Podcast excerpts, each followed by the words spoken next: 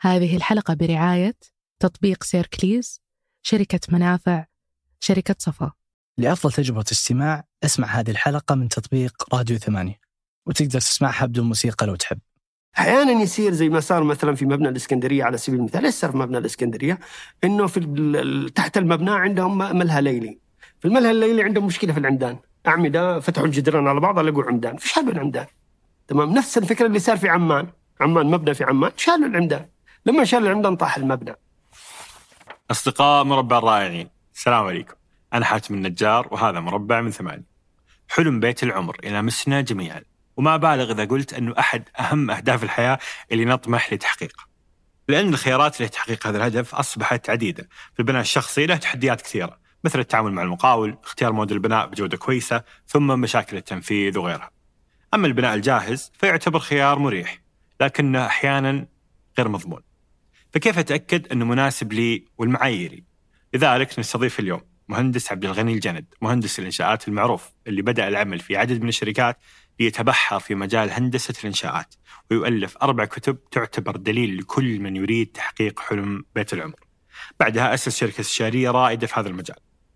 أطمح أن المربع يكون مصدر متنوع لمعارف وتجارب في الحياة تمسنا جميعا بشكل شخصي.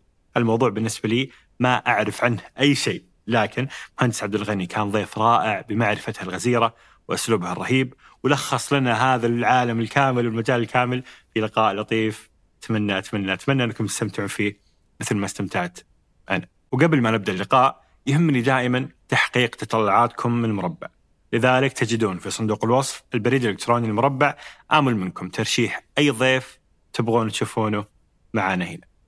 أتمنى أن يعجبكم هذا اللقاء استمتعوا يا رفاق يعني أنت عندك معلومات تبغى تنشرها للناس عندك حسابك في تويتر ما شاء الله فعال فيه جدا في المساحات في آه، في التلفزيون حتى الكتابة حسيتها كانت نفس الأثر أقوى، ك- أقل. إيه كانت يعني كانت آه، يعني هو كان في البداية حس كان مغامرة. شيء أول كتاب بالنسبة كان يعتبر مغامرة بكل ما تعني الكلمة ما تعرف أنت فين يعني إيه. فهمت علي؟ ناس كثير يقول لك اكتب سوي اكتب لكن أروح فين؟ أسوي هل مين حيقبل الفكرة مني؟ مين حيساعدني في الكتاب؟ مين مين يعني حيساعدني مثلا في تمويل الكتاب في كذا؟ فسبحان الله الطبعه الأولى انتهت في 45 يوم ما شاء الله بس كي- كيف سوقتها؟ أه بحسابي في تويتر ما في شيء آه. ما في أي تسويق في الحساب في تويتر الحمد لله بفضل الله عز وجل آه، كان في يعني ال- ال- الفترة السابقة كان في قصور في المعلومات الهندسية بشكل غير عادي. لأنه كان ال- البناء الذاتي كان ال- الإشراف ما كان اجباري يعني الآن صار الإشراف إجباري من 1 7 2021 قبل كذا كان الموضوع اختياري. فكان في تعطش من ال- المواطنين للمعلومة وتعطش من أصحاب البناء الذاتي للمعلومة يبحثوا عنها بشكل بشكل غير عادي. فبدوا آه، ألف ما ألف ما كذا والحمد لله ومشت التجربة. فلما انتهى الكتاب الأول كان العظم قالوا لا خلصت العظم باقي نبغى التشطيبات الآن جيب التشطيبات. لا ال- الأول كان إخطاء في البناء. إخطاء في البناء اللي أيوه. هو يتكلم عن عن آه، مرحلة العظم يعني حوالي ألف خطأ في البناء ألف خطأ في البناء. مم. وكلها من ال- البيئة المحلية. يعني ما في صفحة تفتحها إلا صورة صورتها أخوك صورها بنفسه يعني مم. تمام؟ كلها من البيئة المحلية. ما ما راح تجمعها من النت وصور كذا وتنظير وكلام اكاديمي لا من تحت الغبار تحت الشمس وسط المطر تحت الحديد تحت الخرسانة في الصف. كلها من البيئة المحلية. بالإضافة إنه تميز الكتاب يعني تتكلم الكتاب هذا صدر في 2017 تكلم عن ال QR إنك تمسح QR ويطلع لك فيديو في 2017 إيه، ترى كانت جديدة. يعني يمكن كان أول كتاب يمكن هندسي كان في QR. يعني نعرف QR ربما إنه في استمارة نعرفها في اعلان في كذا لكن في كتاب عربي كانت جديدة يعني. فكان في QR يعني حدود 300 يوم نزل كان في 360 فيديو. 360 فيديو QR في كتاب كذا وكلها من الموقع. تشوف الخطأ هنا صورة للخطا هنا صورة للصح. ما فهمت تمسح ال QR يوديك فيديو يشرح لك من نفس الموقع هذه كذا وهذه.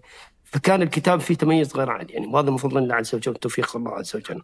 وبعد ما خلصته آه، عجبتك التجربة؟ قررت تبدأ لا. هم يعني شفت الردود الأفعال بيقول لك خلصت العظم ادخل في التشطيبات. دخلت في التشطيبات بعدين إيه. أنا وواحد من الزملاء أيضا مهندسين معماريين دخلت في موضوع أنا وياه التشطيبات. يعني خلصنا التشطيبات بعدين رجعنا في موضوع ال- الأرض وما الأرض ومشاكل الأراضي ومشاكل كذا. ترى الأرض الآن تكلفتها أحيانا تع- أكثر من كلفة البناء، في السابق كانت الأرض رخيصة ما كانت زي الآن.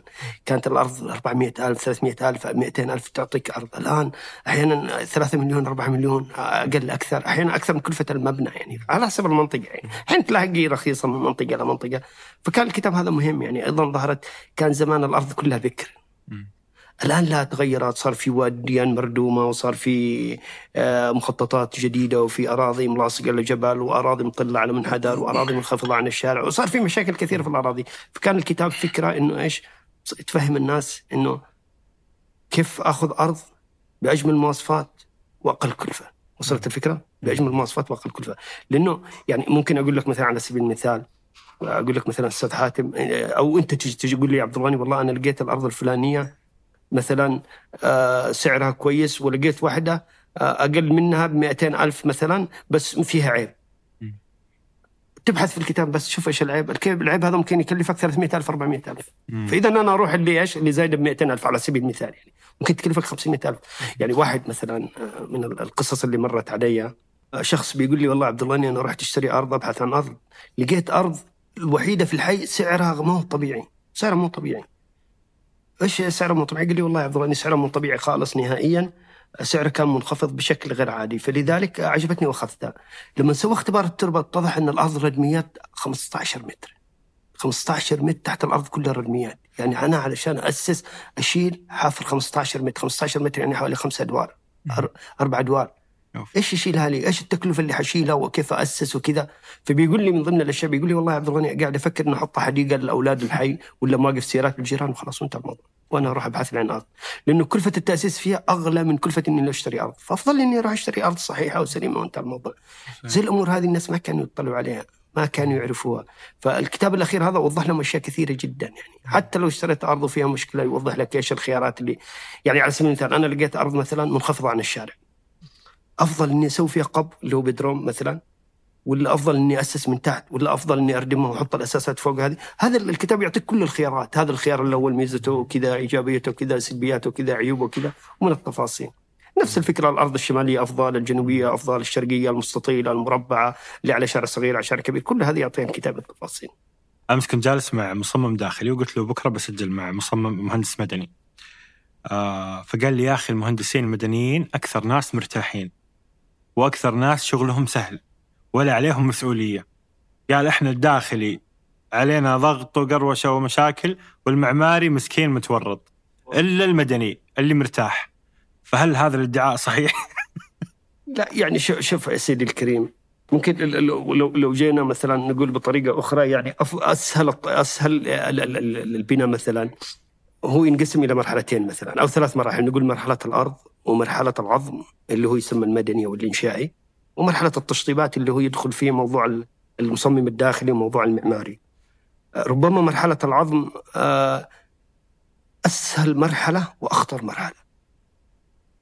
القواعد الآن إيش تشيل؟ قواعد المبنى. إيش تشيل؟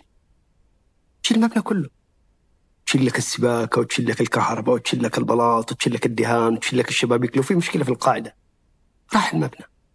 راح المبنى كله تصدعت الجدران دخلنا في الجبس دخلنا في مشاكل كل في الاعمال الإنشائية والأعمال الأعمال الإنشائية في المبنى أخطر الأعمال.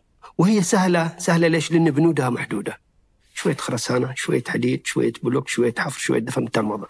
لكن تيجي التشطيبات موضوع الجبس موضوع الكهرباء موضوع التكييف موضوع الكاميرات موضوع الدهان موضوع البلاط موضوع الألمنيوم موضوع الأبواب موضوع موضوع موضوع السباكة موضوع تفاصيل ما حتى السباكة تدخل في 20 بند دورات المياه عندك مثل الكراسي عندك الغسالات عندك البانيو عندك الشاور عندك تفاصيل المطبخ نفس الحكاية تفاصيل سخانات وكذا.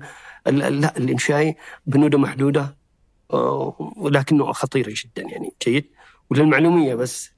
يعني تتوقعوا أنتم مثلا بالنسبة لكم يعني تتوقع التشطيبه اغلى ولا العظم؟ العظم أكيد. تتوقعوا أغلى. أي. العكس العكس. ها العظم كلفته حوالي 30 33 35% بينما التشطيبات الضعف. فهمت علي؟ الضعف. والمشكلة مع الاسف المصايب كلها جاية فين؟ في العظم. نتيجة إنه يصير توفير في العظم، ليش يصير توفير في العظم؟ يصير لأنه مخفي ما تشافه في العين. ما ترى العين. يعني الآن إحنا في المبنى هذا على سبيل المثال إحنا في الطابق الارضي الآن عندك فكرة القاعده كم في كم؟ لا أصلا إيش هي القاعدة؟ ترى نقول قاعدة أنا ما- قاعدة المبنى أساس المبنى عندك فكرة أساس الحين المبنى أنا؟ عندي أرض تراب اشتريت أرض بكر على قولك طيب وجاء المهندس الم- المدني ماذا يفعل؟ أول شيء يعني أشت... الآن اشتريت الأرض فهمت علي؟ بعد ما تشتري الأرض حتروح للمكتب الهندسي على أساس ودك يسوي لك مخططات ويطلع لك رخصة. خلينا نمشي خطوة خطوة طيب ودكم كذا يعني. تمام؟ حتروح المكتب الهندسي تعطيه معلومات والله عدد أفراد أسرتي كذا لي رغبات معينة كذا عندي عادات معينة بالنسبة لي آه، أصدقائي أعزمهم مثلا في البيت ولا أعزمهم في الاستراحات آه، عدد الأولاد الحاليين كذا أتوقع خلال عشر سنوات حيكون عندي عدد الأولاد كذا الوالد عندي ما هو الوالد عندي عندي أحد من ذوي الاحتياجات الخاصة ما عندي أحد ذوي الاحتياجات تعطي التفاصيل اللي تحتاجها فقط يعني تحتاج كمعلومات فقط معلومات عامة يبدأ هو يعد لك المخططات يبدأ يعد لك فكرة على حسب احتياجاتك. يعني يفضل ما ما ما ترسم له يعني ما ترسم له أنت المخططات تسوي له المخططات أو تدخل مواقع الإنترنت وتشوف مخططات كذا لا. ممكن ممكن ممكن قبل المرحلة هذه إذا حبيت ممكن تروح تطلع على الفلل المعروضة للبيع. كثير من المطورين عندهم فلل معروضة للبيع. ممكن تطلع عليها تاخذ فيها فكرة تقتبس منها فكرة. والله عجبتني الفكرة الفلانية عجبني كذا السلم الفلاني عجبني المدخل الفلاني. بس تعطيها أفكار لل- للمعماري فقط لا تربطه في لا تربط لا تقيده تقييد كلي تعطيه أفكار. هو يبدأ يعد لك فكرة. تبدأ الفكرة تاخذها تناقشها مع أهلك تناقشها مع آه، أصدقاء إذا لهم في البناء مع أحد أنت تثق فيه تاخذ يمين يسير بحيث إنه تبدأ بعدين تعدلوا في الفكرة يصغرها من هنا يكبر من هنا يصيح الغرفة هذه يصغر الغرفة هذه هنا لا ما ودي هنا غير لي مكان المطبخ غير لي مكان الدرج بحيث إنه بالأخير تتبلور الفكرة كامل. خلاص انتهت الفكرة واجهت المبنى بعدين يبدأوا يشتغلوا المخططات الإنشائية اللي عبارة عن الأعمدة. حديدها هنا يجي شغلكم أنتم الانشاء المدني اي المدني. إحنا مدني قسم نوعين قسم جزء تصميمي اللي يصمم لك المخططات يصمم لك مخططات الأعمدة مخططات القواعد مخططات الأسقف والجزء الثاني اللي هو تنفيذي في الموقع. أيضا يسوي لك مخططات يفترض المكتب الهندسي أيضا يضع لك مخططات تكييف على سبيل المثال. ممكن يضع لك مخططات السباكه مخططات الكهرباء. مخططات ال- حتى يفرش لك الأثاث يحدد لك مواقع الأثاث هنا مثلا ال- ال- السرير هنا الكمدينو هنا الدولاب هنا كذا على أساس مواضيع مفاتيح الكهرباء مواضيع الإنارة مواضيع التفاصيل هذه. تمام؟ ويستكمل المخططات ويطلع لك رخصة البناء. جيد؟ خلصنا هنا إيش؟ موضوع طبعا خلال المرحلة هذه يفترض إنه تسوي اختبار حاجة اسمه اختبار التربة. اختبار التربة إيش فكرة اختبار التربة؟ الآن عندك الأرض ما تدري تحت الأرض إيش فيه. عشان كذا حبيبنا اللي حكيت لك قصته أول اللي قلت لك لما نسوي اختبار الاختبار للتربة جاب الحفار الحفار يحفر يسوي حفرة كذا بقطر صغير كذا وينزل في أعماق الأرض يعني يسوي ثلاث حفار أربع حفار على حسب ما يرى المهندس الجيوتقني. لما يحفر في الأرض ياخذ من كل متر عينة عينة. فيشوف نوعية التراب هذا إيش نوعه؟ صخر رمل ردميات جابوها من برا تربة أصلية تربة ضعيفة سبخة تربة كذا فياخذ كل عينات عينات وياخذها المختبر. فيفترض خلال مرحلة التصميم إنه تسوي الاختبار هذا عشان تتأكد كم تحتاج تحفر الأرض بعدين. أنا لما أجي أسس في الأرض كم أحفر؟ بعض الأراضي مثلا نشوفهم يحفروا 70 سم كذا بس. بعضهم يحفر مترين بعضهم 5 متر بعضهم 4 متر. على حسب كل أرض إيش؟ حسب تقرير التربة. حتى لو ما كان عنده قب أو بسمنت أو بدروم لا حسب تقرير التربة توصياته جيد؟ خلصنا المخططات طلعت الرخصة تبدأ موضوع الحفر. بعد ما تبدأ تخلص الحفر تبدأ إيش؟ تضع الأساسات للمبنى نسميها قواعد. صناديق مربعات مربعات وأحيانا تكون قطعة واحدة تحت المبنى اللي يسموها اللبشة والاساس الحصيري. وبعدين تطلع منها أعمدة صغيرة نسميها رقاب الأعمدة. وبعدين تبدأ جسور في الأرض وتطلع العمدان والأسقف والسمك. فالبيت الآن واقف على القواعد هذه؟ و... على الأرض. مو واقف على الأرض اللي أنا أشوفها في سطح لا لا الأرض. تحت الأرض. إحنا ضروري نحفر. نحفر ليش؟ نحفر لعدة أسباب. الحفر نحفر ونخفي القواعد ما نخليها فوق سطح الأرض. أول شيء نحميها من العوامل الجوية. هذا أول سبب. ثانيا نعطي المبنى إرساء وثبات. لو قدر الله في هزة هزة مبنى فوق الأرض حيطيح. ما في شيء ماسكه. ضروري تثبت وترسيه الله سبحانه وتعالى كيف أرسل الأشجار؟ ارساها في الأرض. يعني أنت تخيل شجرة جذورها في الأرض. ما كانت عميقة. إيش بيصير عليها؟ شوية هواء وطاحت يعني شوية هزة وطاحت. فقواعد المبنى نفس جذور الأشجار. ترسيها في الأرض. جيد؟ أيضا موضوع آخر إنه أحيانا تكون سطح الأرض ضعيف. فنبدأ نبحث على أساس نبحث عن التربة الصلبة والقوية التي تستطيع تحمل وزن المبنى. جيد؟ يعني وغيره من التفاصيل يعني بشكل عام يعني. قاعد ابسط الموضوع بشكل أبسط نعم. جميل. أنت لك تغريدة تقول الزلازل لا تقتل البشر اللي يقتل البشر هو البنيان. المباني. هذا لما صار الزلزال في تركيا وفي سوريا كتبت تغريدة كذا إنه ال- ال- الزلازل ليست من يقتل البشر أو لا تقتل البشر إنما من يقتل البشر هم البنيان أو البناء هو الذي يقتل البشر. طبعا يمكن ربما كان توقيت التغريده ما كان موفق نتيجة إنه الناس عاطفيين والناس يشاهدوا في وسائل التواصل الاجتماعي مقاطع للبكاء والأنين من تحت الأنقاض ويعني الأشلاء ويعني وضع صعب. وأنت يا عبد الله جاي تقول لا المباني ما لها علاقة. الزلزال ما له علاقة. البناء هو الذي له علاقة. بعض الناس أخذوه من منظور انه منظور ديني إنه هذا قضاء وقدر وهذا جاء أجله. جيد؟ والبعض الآخر يقول لك لا مش وقت إنه أنت الآن بتغرد وتحمل السبب الآن وقت التعاطف والدعاء والتضرع إلى الله عز وجل وانه اسال الله عز وجل إنه يرحم اللي توفوا ويعجل بالشفاء لل يعني للمصابين. فالشاهد في الموضوع اضطريت طبعا أحذفها بس ودي ودي أشير إلى جزئية إنه كلامي فعلا صحيح هندسيا هندسيا الذي يقتل الناس هو البناء وليس الزلازل والدليل والدليل إنه في يعني أتكلم على حسب التصريحات الرسمية الجهات الرسمية الحكومية إنه 98 من المب... 98% من المباني 98% من المباني التي انهارت في الزلزال بنيت بنيت قبل قبل أن يصير كود الزلازل إلزامي في تركيا. تركيا تقريبا في عام 99 أصدرت كود للزلازل واعتبرته إلزامي على الجميع. فالبنيان المباني التي كانت قبل 99 98% منها انهار أو 98% من التي انهارت انهارت بنيت قبل كود الزلازل و2% فقط من المباني الحديثة هي التي انهارت حتى ال 2% من المباني التي انهارت تم إيش؟ تم التحقيق مع المهندسين والمقاولين واتهموا بالتقصير في البناء التي انهارت يعني وهي جديدة. فلذلك يعني هنا يتضح لنا الأخذ بالأسباب إنه لو أخذنا بالأسباب آه يعني لو أخذنا بالأسباب إنه تكون بعد الله عز وجل سبب في حماية البشر. بس كيف أبني مبنى لا يسقط في الزلزال؟ لا نبعد كثير. ممكن نشوف مثلا على سبيل المثال اليابان. اليابان يعني يعني أكثر منطقة في العالم آه، في الزلازل يعني أكثر منطقة يعني في الزلازل بشكل غير عادي يعني انشطه زلزالية بشكل رغم ذلك نشوف المباني تتأرجح يمين يسار. هي هي الفكرة الفكرة شوف نعيد نعود للموضوع السابق لموضوع العظم والتشطيبات قلنا العظم يمثل كم؟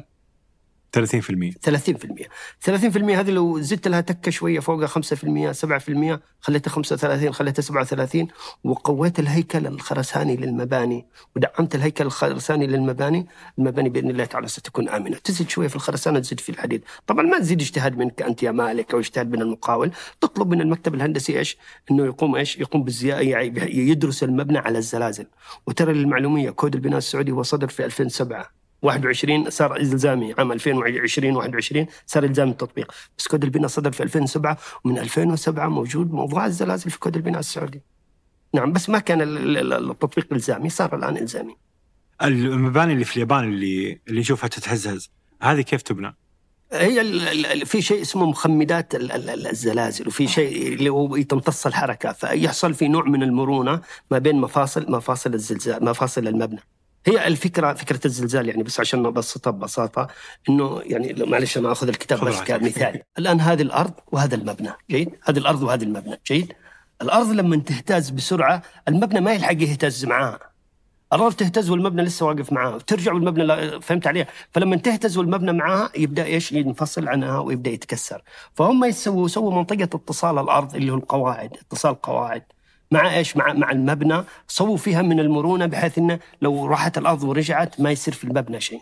يعني بساطة يعني, يعني, مثل السيارة يعني. مثل السيارة مثل اليايات مثل الاسبرنجات مثل حاجة زي كذا بحيث إنه تعطي نوع من المرونة نوع من المرونة في الاهتزاز. هذه هذه فكرتها. أحيانا لا أنا أخوي أخلي العناصر الخرسانية قوية جدا بحيث إنه ما تنكسر. وبالتالي المبنى يروح ويجي مع الأرض ويتحمل الحركة ويتحمل يروح ويجي معها بحيث إنه ما ينكسر. حسب يعني أنا ممكن أصمم كذا وممكن أصمم كذا.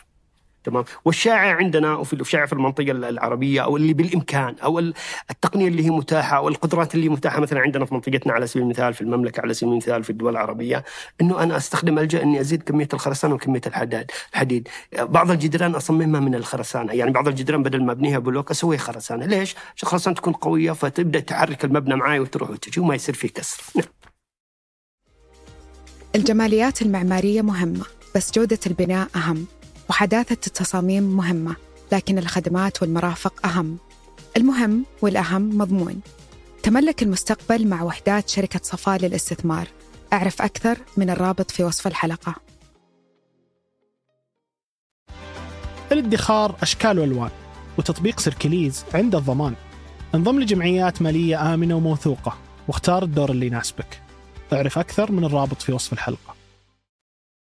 جميل إحنا نبغى نسمع منك عنك بس ما شاء الله اخذتنا أخذتنا بسرعة في عالم. الهندسة. آه، فحدثني عن عن بداياتك في البناء. يعني أنا أحس إني مسؤولية إني ببني بيت. فكيف كا كيف كأول مشروع ثاني مشروع تاخذه؟ بالنسبة لي كأول مشروع وثاني مشروع والله سيدي الفاضل آه، خليني خليني ممكن أقول لك كيف بدأت يعني كالعمل. يعني أنا تخرجت من كلية الهندسة في عام 1996 ميلادي يعني. تمام؟ لما تخرجت اشتغلت مع زميل آه، الزميل هذا كان آه، قبلي يعني خبرته قبلي بست سنوات. بس آه، يعني صار موقف كذا مع مع الزميل هذا يعني إذا ودك بس أحكي لك قصة لأنه أحيانا تكون الأمور كذا. زميلي هذا أول ما تخرج بيحكي لي على قصته. أول ما تخرج يقول تخرجت يا عبد الغني وما لقيت معي عمل. أبحث يمين يسار ما في عمل. فلي قريب يشتغل في السباكة. هو بيتكلم عن نفسه. يقول لي قريب يشتغل في السباكة. فرحت لعنده قلت يا فلان بشتغل معك. قال لي يا أخي أنا أشتغل في السباكة وأنت مهندس. ما كيف تشتغل معي قال له معلش أنا بشتغل معك فقال له خلاص توكل على الله. فبيقول رحت اشتريت بدلة الصيانة. تعرفوا البدلة هذه الزرقاء اللي مربوطة مع بعضها كذا؟ يقول رحت اشتريت بدلة صيانة ومن الصباح رحت اشتغل معه فكنت أشتغل في تذكروا المواسير الحديد حق السباكة؟ كان يقلوظوها زمان يسووا لها قلوظه فبيقول كنت قل- اقلوظ له المواسير أروح معاه العماير وأبدأ اقلوظ له المواسير صرت مساعد سباك وأشتغل معاه. بس بيقول الفكرة ما كانت كذا. الفكرة لما كنت أدخل عماره أقول لهم يا جماعة جيبوا لنا المخططات. ليش؟ قال عشان أشوف مكان الاعمده ما نكسر فيها عشان نمرر الماسورة أشوف كذا. قال الفكرة من المخططات ما كانت كذا. فكرة إني ودي أطلع على المخططات أطلع على التنفيذ أطلع كذا. فقال أنا السباكه بالنسبة لي تمثل 5% لكن 95% كانت تمثل إيش؟ شغفي في البناء. فبدأت أشوف هذه وأشوف هذه وبدأت كل يوم وأنا في مشروع حقق لي يعني موضوع إني دخلت في عالم السباكة إني أتفرج عن مشاريع واستفيد خبرة واستفيد مخططات وأقارنها لدرجة إني لميت بمعلومات غير عادية. ليش هذا العمال يسووا هنا حديد ليش هنا يسووا خرسانة؟ وليش هنا؟ والتفاصيل هذه. بيقول بعد ستة شهور سبحان الله ربي رزقني حصلت عمل واشتغلت في عمل وبعدين زادت أموري وتوسعت وطابت وزانت وصرت أخذت السباك هذا وشغلته عندي. بيقول رغم إني شغلته عندي رغم إني شغلت السباك هذا عندي إلى أني أعتبره مديري لأنه له فضل كبير علي بعد الله عز وجل وإنه وإنه إيش إنه يعني احتضنني وكانت بدايتي وانطلاقي معه يعني. فحبيت بس أذكر هذا المثال يعني. نعم. جميل. بس أنت ما اضطريت إنك تدخل عبر السباكة إلى عالم ال- الهندسة؟ لا الحمد لله. دخلت على طول. مهندس على طول يعني. هذا من توفيق الله عز وجل. كيف كانت بدايتك؟ يعني إيش أول مشروع حقيقي اشتغلت عليه؟ هو لما كنت اشتغلت مع الزميل هذا كان عنده مجموعة من الفلل كان يشتغل فيها وكان في معه مبنى شوية كذا مبنى تجاري كبير فكانت بالنسبة لي فرصة إنه إنه إنه احتكيت مع المهندسين القدامى وكونك تحتك مع المهندسين القدامى هذا يعطيك فرصة إنك إيش؟ إنك إن إنك تكسب كثير من الخبرات. ال- المهندس عبد الرحمن الضالع مدير مك مدير معهد محمد الخضير في للعمارة والتشجيد في رياض الخبراء في في القصيم يقول إيش؟ يقول أحيانا أحيانا إذا عندك شهادة خبرة من شركة محترمة من جهة محترمة أو من مشروع محترم هذه الشركة توظفك على طول. أحيانا توظفك قبل ما توظفك شهادة التخرج. أنا مثلا لما أروح الآن إلى مشروع معين أو كذا أو شركة معينة أقول لهم ترى وأنا عندي شهادة خبرة من نيوم اشتغلت في نيوم. على طول حيرحبوا فيها يفتحوا لك الأبواب تفضل هذا أشتغل في نيوم هذا على سبيل المثال يعني فلذلك دائما أنصح أنصح المهندسين إنه حاول تشتغل في المشاريع النوعيه، حاول تشتغل في الشركات الكبرى، تتيح لك فرصة بشكل جيد يعني وتفتح لك آفاق بشكل جيد. نعم تفضل. وكيف كيف تتطور في هذا المجال؟ شوف ال- ال- المسائل يعني كونك تشتغل على نفسك وت- وتتعب على نفسك هذا له دور كبير جدا يعني أحكي لك يعني اشتغلت فترة طويلة في جدة كنت أروح للحرم دائما بشكل دائم أنا شغلي في جدة بس إيش أروح في الحرم؟ طبعا الحرم تدخل تاخذ تلبس السفتي وتلبس الخوذة وكذا يعتبروك واحد من المهندسين ما يدروا عنك يعني أنت بتدخل الحرم وبعدين تدخل. فكنت أدخل كأني واحد من المهندسين وأشوف هذه وهذه ليه وهذه كذا. وهذا يعني في أيام توسعة الحرم يعني الكلام هذا في 2013 و2012 و2000 كذا.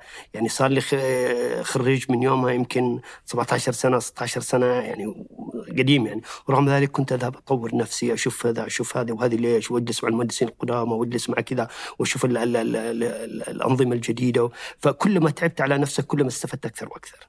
في مقابلة عمل جلست 15 يوم لي إيه. هذه اللي صار كنت يومها في شدة يعني كنت أبحث عن عمل.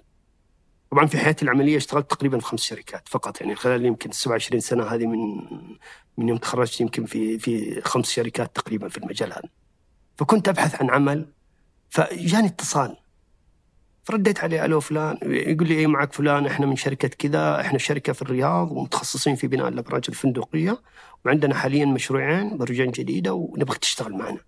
قلت بس أنا في جده وأنت في الرياض، قال معليش تعال شوف اجلس معنا في الرياض وزور الرياض واجلس معنا وشوف واسمع مننا ونسمع منك، فإذا في نصيب مشي الحال، ما لها ما في نصيب الله يعني آه، فرصة إنك زرت الرياض. قلت طيب وأنا اكلمه قاعد ابحث في موقع السعودية للطيران. أشوف اقرب رحلة إلى الرياض، هذا الكلام في العصر طبعا. شفت اقرب رحلة الساعة 8 الصباح. 8 الصباح بكرة. فقلت له خلاص تمام. قال لي متى تجيني؟ قلت بكرة موعدنا الساعة 11 الصباح. قال لي كيف 11 الصباح؟ أنت في جده الآن وأنا في الرياض. تقول لي بكرة 11 الصباح ولا أنا قلت له خلاص 11 الصباح. إن شاء الله بإذن الله تعال 11 الصباح وأنا عندك. قال لي يلا خير. إن شاء الله بإذن الله الساعة مشيت على المطار الصباح الساعة 8 الصباح كملت حجز الرحلة وحجزت العودة طبعا 8 المساء. فوصلت المطار عندي شنطة صغيرة بس كذا فيها بس غيار. استاجرت سيارة من المطار. وبعدين مشيت على أقرب محطة لقيت فيها مسجد دورات مياه غيرت ملابسي ورحت على الموعد على الساعة 11 تماما. قابلت الرجل جلست مع الرجل وأخذنا وعطينا مع بعض وصار نوع من التوافق يعني. شفت شفت إنه الأمور كويسة وفي اتفاق وفي كذا وصار واتفقنا تقريبا على كل التفاصيل يعني. آه بعدها قلت للرجل خلاص أنا مبدئيا موافق ما عندي مشكلة بس أحتاج منك خمس دقائق بس خليني أصلي استخارة كذا فين أصلي؟ قال لي المكتب ذاك فاضي روح صلي فيه استخارة.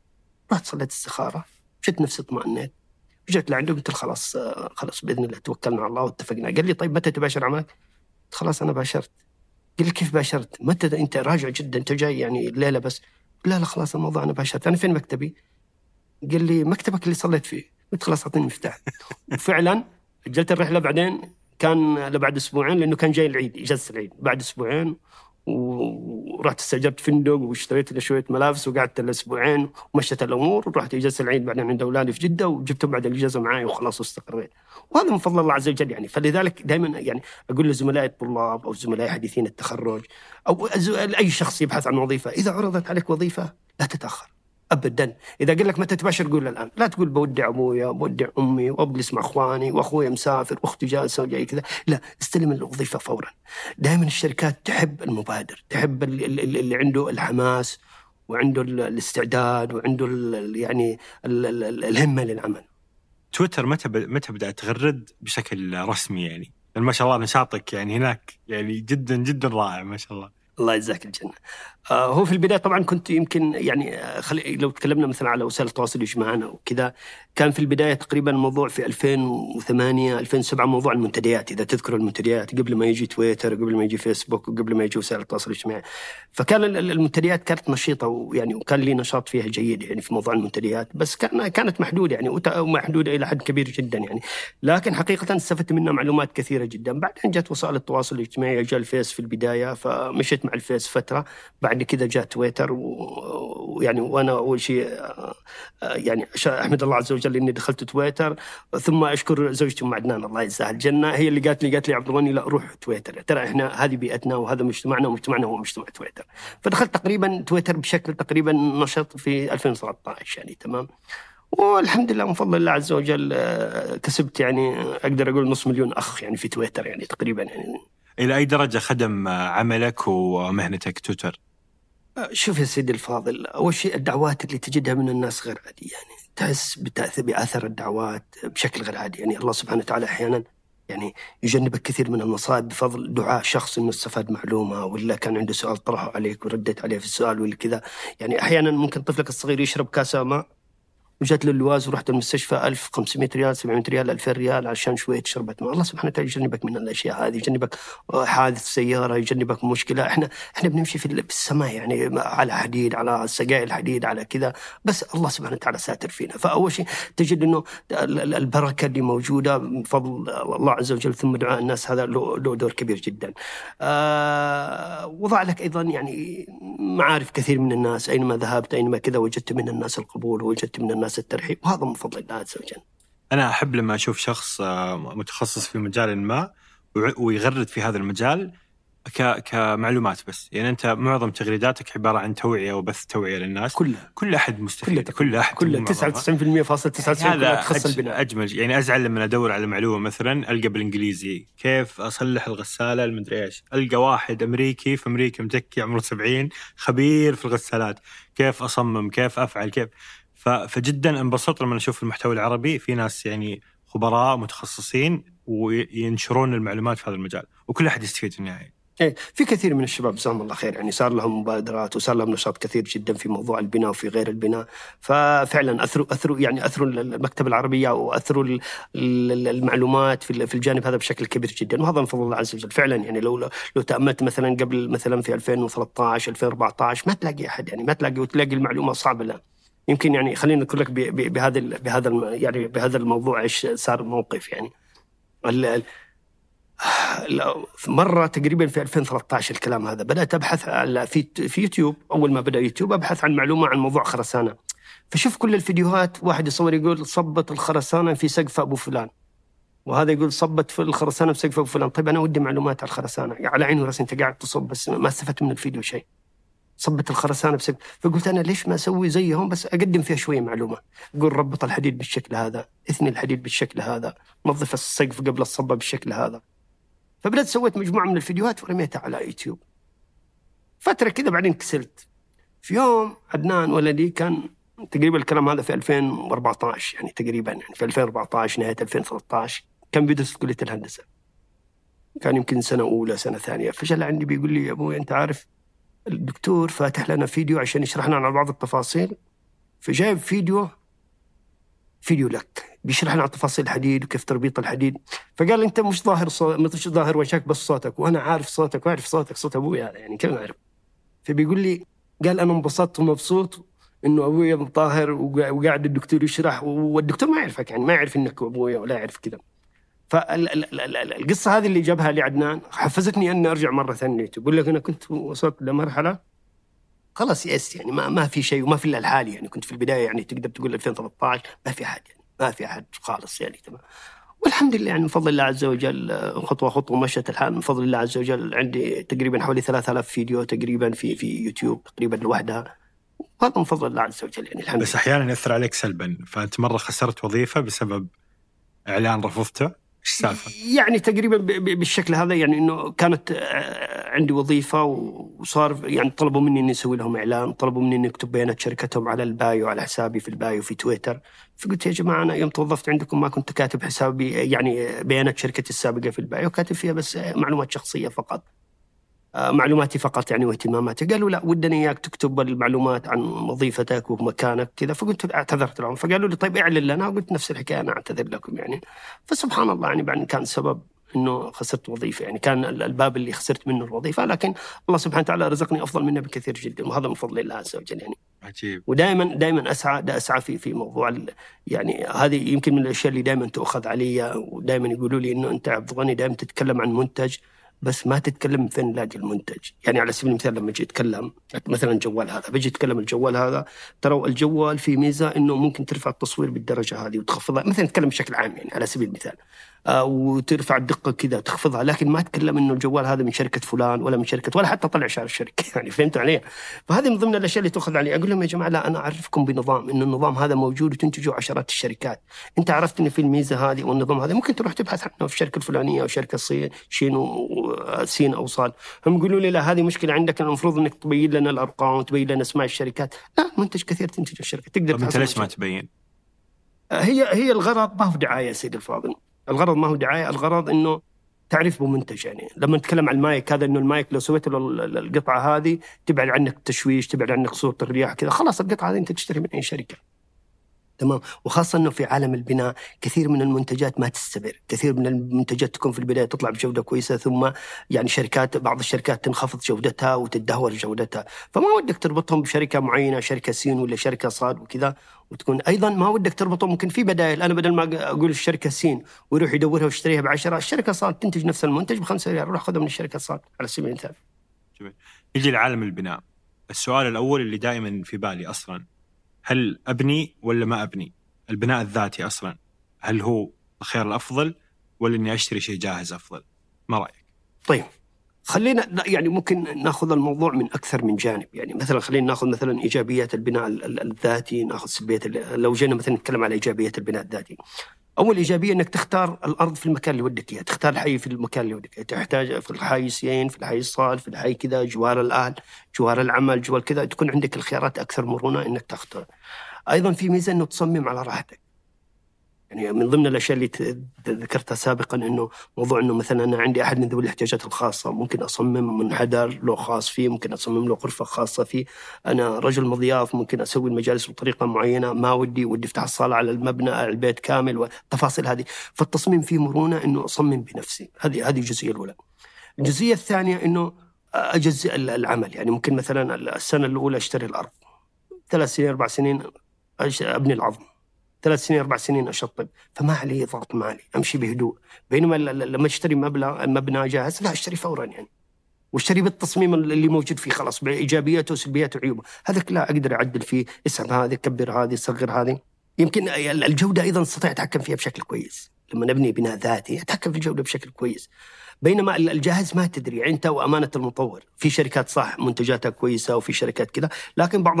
المطورين مع الأسف أساءوا أساءوا للمهنة وكانت منتجاتهم سيئة ويعني وكثير من يعني ما نرى مقاطع مثلا فيديوهات ترى تألم لها يعني تألم لها بشكل غير عادي. يعني تشوف جدران تصدعت تشوف جدران كذا. آه طبعا يعاب على البناء الذاتي إنه اولا إرهاق. ارهاق ذهني بشكل غير عادي ياخذ منك وقت غير عادي ياخذ منك جهد غير عادي علاقتك الجماعية الاجتماعية مع الآخرين العلاقة الاجتماعية مع الآخرين تتدهور بشكل غير عادي لأنه ما ما صرت متفرغ لهم. طوال اليوم وانت في الموقع في المشروع رايح جاي رايح جاي. هذه هذه من عيوبها. أيضا إذا ما كنت إذا ما كنت يعني لك يعني ما نقول خبرة لكن إنه ما عندك استعداد إنك تبحث وتسأل وتشوف البدائل وتشوف الخيارات ممكن ترتفع عليك الكلفة. المطورين ليش سعرهم أحيانا يكون منخفض؟ لأنه يشتري بالكميات الكبيرة، هذه هذه ميزة، ثانيا يعرف الأسعار الرخيصة فين، ثالثا بعضهم يعني يصير في عنده شوية قصور في الجودة، جيد؟ بس ودي ودي أشير إلى جزئية إنه البناء الذاتي أول ليلة تنام فيها في بيتك تنسى كل التعب. تنسى كل التعب. تماما، أو مجرد ما تحط راسك على المخدة في أول ليلة تنسى كل بينما الشراء قد تكون أول ليلة بداية الألم وبداية التعب إلى ما لا نهايه. أو إلى فترة طويلة جدا. وقد تتوفق بمبنى ممتاز. بس كيف أفحص أصلا؟ آه شوف يا سيدي الفاضل يعني تفحص مبنى جاهز تقصد فحص مبنى جاهز؟ شوف آه أول شيء ما يعلم الغيب إلا الله. بس هذه بس ننطلق منها يعني ما يعلم الغيب إلا الله عز وجل. وما أوتيت من العلم إلا قليلا. جيد. ال- ال- ال- ال- التقنيات اللي موجودة على أساس أني أفحص مبنى أعرف الأشياء اللي تحت الأرض وأعرف الأشياء المخفية داخل الجدار وأعرف الأشياء المخفية داخل السقف كلفتها عالية. في أجهزة تطلع لك كمية الحديد تطلع لك كمية نوعية الخرسانة بس كلفتها عالية وبالتالي كلفة فحص المبنى عالية جدا. لكن في بعض المؤشرات بعض الشباب اللي بيقوموا بفحص المباني أو بعض الجهات أو بعض التطبيقات تسوي لك فحوصات. فتبدأ تجي تسوي يسموه فحص بصري. فهمت علي؟ الفحص البصري يدخل المبنى يشوف في شرخ في المكان الفلاني، يشوف في هبوط في المكان الفلاني، يبدأ يستقرئ. يقول لك والله هذا احتمال إنه في كذا وهذا احتمال إنه في كذا وهذا احتمال كذا ويبدأ يحاول يقول لك شوف أعطيني المخططات إذا موجودة، أعطيني تقارير المهندس اللي كان يشرف إذا كان موجود، أعطيني إذا كان في فحص للتربه تقرير اختبار التربة، يحاول يجتهد قدر الإمكان إنه إيش؟ يحاول يعني زي ما يقولوا نص البلا ولا كله، فهمت علي؟ فكونك تستدل أو تستعين تستعين فيه تستعين فيه تمام ولا لا؟ إنه أفضل من إنك تشتري المبنى على ما هو بدون ما تستعين بأحد على أساس إنه يفحص، لكن الخيار الأفضل طبعا الخيار الأكثر ثقة إنك تبني البناء الذاتي. ممكن أقول لك إنه أنت تلجأ مثلا إلى الشراء مثلا ممكن أقول لك إنك تشتري جاهز على سبيل المثال إذا رأيت إذا رأيت مثلا على سبيل المثال إنه أنا ما عندي متسع من الوقت نهائيا. جيد؟ خلاص أنا ودي أسكن ولا أجر اليوم الثاني، هذا أقول لك اشتري على طول. آه إذا مثلا رأيت إنه عندي مبلغ ميزانية محدودة لأنه ترى البناء الذاتي ما تقدر تحدد بالرقم بالضبط. ما تستطيع ما تستطيع. بيت يكلفني مليون مليون ومية معظم الناس تبدأ برقم بعدين يفتكر رقم يروح يروح دبل هذا الرقم. أيوه وإذا خاصة إذا إذا ما درست الموضوع بشكل كويس أو ما سيطرت على على رغباتك. يعني ممكن مثلا نوعية البلاط مثلا كان مأخوذ في الاعتبار مثلا المتر مثلا ب 27 ريال. على سبيل المثال. والله لا أنا انواع هذه عجبتني باخذها ب 200 سعر المتر وهذا 250 وهذا 220 وهذا فتلاقي إنك البند هذا أخذت منه 7000 وهذا 10 وهذا 15 وهذا 30 وكذا وأفتكر. فإذا ما كان يعني ال ال إذا ما كان عندك الميزانية أو المبلغ اللي يغطي معك البناء ومحسوب بشكل كويس وعندك فائض أو احتياط أو مكان ممكن تغطي منه الفائض لا. آه بقول لك نروح للشراء الشراء لأنه خلاص مبلغ معين وحتدفعه فورا. جيد هذه يعني من من من الأشياء اللي ممكن أقول لك إنك تأخذ البناء الجاهز، أيضا البناء الجاهز شوف إذا إذا لقيت شركات كويسة وشركات محترمة وشركات سمعتها جيدة في السوق وخاصة الشركات اللي عليها إشراف مباشر من وزارة الإسكان. ترى يعني مهما وجدت ملاحظات فالملاحظات ضمن المقبول. بعض الناس أنا أشوفهم بعض الناس صور ويقول هذا في المشروع وفي ملاحظات كذا تظل الملاحظات تقريبا تقريبا كلها ضمن المقبول. وبالتالي أي شخص يشتري من من المشاريع اللي عليها اشراف من وزارة الإسكان أقول له توكل على الله. وزي ما يقولوا حط في بطنك بطيخه صيفي توكل على الله. نعم. بيت العمر. هذا موضوع في جدل جدا جدا كبير. في فريق يقول اسكن أول ما تتوظف على قروض وعلى كل شيء واحفظ فلوسك في قروض وخذ بيت العمر. في فريق يقول بعدين وفي فريق البناء المرحلي. بعرف أنت مع أي فريق في جدلية بيت العمر. أول شيء مصطلح بيت العمر ترى مصطلح مستهلك يعني ما في شيء اسمه بيت العمر. فهمت علي؟ ممكن تكون شقة العمر يعني. ممكن يكون أنا أسكن في المبنى هذا عشر سنوات ثم أحس المبنى أفضل منه فما صار بيت العمر يعني صار مرحلة من العمر. تمام؟ ممكن انتقل مع أولادي ممكن أبيع المبنى وألاقي مبنى أفضل منه ممكن أنتقل مدينة ثانية. زي ما أنتم جيتوا الآن من جدة للرياض ممكن تنتقل للرياض ويصير عملك في الرياض يصير بيتك هنا. ما في شيء اسمه بيت العمر. فهمت علي؟ في سكن جيد هذه جزئية الجزئية الثانية متى أبدأ أفكر في البناء؟ تفكر في البناء إذا كانت فلوسك موجودة. تمام؟ خلينا نأخذ على مراحل ممكن تجزئ كما ذكرت سابقا ممكن تجزئ المبنى أو المرحلة إلى ثلاث مراحل. ممكن تخلي مثلا المرحلة الأولى شراء الأرض. ترى الآن الأرض في كثير يعني في بعض الأحياء كلفتها أكثر من كلفه البناء. ممكن تأخذ أرض مثلا على سبيل المثال أخذها بعيدة شوي. تمام؟ كم سنة كذا وصل لها البنيان ولها الخدمات ما شاء الله واصله لكل مكان يعني. الآن أي شيء تطلبه اطلبه من يجيك الآن. يجيك بالبريد يجيك بال آه، كثير من التطبيقات التوصيل يجيك يجيك يجيك. المجمعات الآن ما في حي جديد إلا حطوا فيه مجمع صغير في سوبر ماركت في كذا في مطاعم في كذا. فصار كل شيء الآن في متناول. تمام؟ فممكن مثلا على سبيل المثال تخلي المرحلة الأولى مرحلة الأرض. كم سنة تبدأ تجمع حق العظم اللي هو إيش؟ حوالي 35% من كلفة البناء وتبدا فيه. المرحله الثالثة ممكن يكون بعد كم سنة تبدأ مرحلة التشطيبات على سبيل المثال. ونفس الحكاية متى ما وجدت إنه عندك إمكانيات وعندك وعندك قدرة أو في عندك مصادر ممكن تغطي لأنه مهمه جدا يعني. أحيانا قد لا يكون المبلغ موجود معي لكن ممكن أستطيع أخذ قرض. آخذ أنا قرض زوجتي تاخذ قرض آخذ من أي جهة معينة وأشوف وأحسبها. فإذا كانت حتغطي اتوكل على الله وامشي فيها. جيد؟ بس مهم جدا إنه لما لما تبني مثلا ما تكلف نفسك أكثر ما لا تطيق فهمت علي؟ يعني ذكرت سابقا إنه موضوع إنه المصمم لابد إنه ياخذ يأخذ بالاعتبار مثلا كم عدد افراد الأسرة، كم التوسع المستقبلي، كم الزيادة، فلا تروح يعني أنا أحدد أسرتي مثلا ثلاثة أربعة خمسة أشخاص، ما أروح أخذ لي أرض 800 ولا 700 ولا 600 اخذ على قدري. اللي تكفيني، اللي كافية وزيادة يعني تمام، أتوهق وادخل لي في مبالغ كبيرة وفي تكاليف وفي خسارة وفي ديون وأنا في غنى عنها، ذلك كثير من المباني وصلت لمرحلة معينة وقفت، ما هو قادر يكمل مسكين. كثير من المباني الآن العظم أو نص التشطيب تعرض للبيع لأنه ما هو قادر يخلص ما هو قادر يكمل. فلذلك يعني معلش بالمثل العامي اللي يقول مد لحافك على قد رجلك. نعم. بس معظم أو الناس مد ما... رجلك على قد لحافك بالعكس. تفضل. معظم الناس على قرض عقاري. ما أعرف حاجة عن الأرقام بس أتوقع إنه معظم الناس على قرض عقاري ولا؟ بالنسبة لي التفاصيل هذه ما عندي فكرة بس أنا أتكلم بشكل عمومي يعني. اذا اذا اذا إذا وجدت معك القرض اللي يكفي أو اللي يغطي أو كان معك مصادر المبالغ المجموعة أو زايدا القرض أو كذا تغطي فتوكل على الله. أو قسم المال العمل إلى ثلاث مراحل. جميل. آه قررت وتوكلت على الله. الخطوة الأولى اختيار الأرض. كيف أختار الأرض المناسبة؟ شوف يا سيدي الفاضل. إيه، الكتاب هذا هو طبعا كتاب الأرض والحفر والمعالجات هذا يتكلم على موضوع اختيار الأرض، لكن خلينا نأخذ عموميات بشكل عام.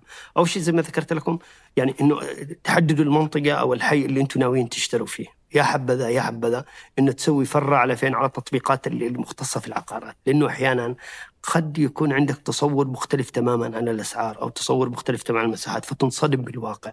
فيحبذا إنك تسوي مثلا لفه تسوي فرع على العقارات تطبيقات العقارات مثلا كثير من التطبيقات المتخصصة في العقارات تبدأ تستعرض المواقع الأراضي مساحاتها اللي موجودة أسعارها تفاصيلها. ممكن تزور مكاتب عقارية تطلع عليها تشوف ال- المتاح. بعدين أنا أبحث مثلا جوار السكن ولا جوار العمل ولا جوار الأهل على سبيل المثال. لا أبحث خارج المدينة في الأطراف على أساس هناك الأسعار أقل وأنا ما عندي مشكلة. لأنه ترى كلفة البناء نفسه حتبني في مركز المدينة ولا حتبني في الأطراف؟ تقريبا كلفة كلفة المبنى نفسه حتبني في الريف ولا تبني في المدينة؟ كلفة البناء نفسه.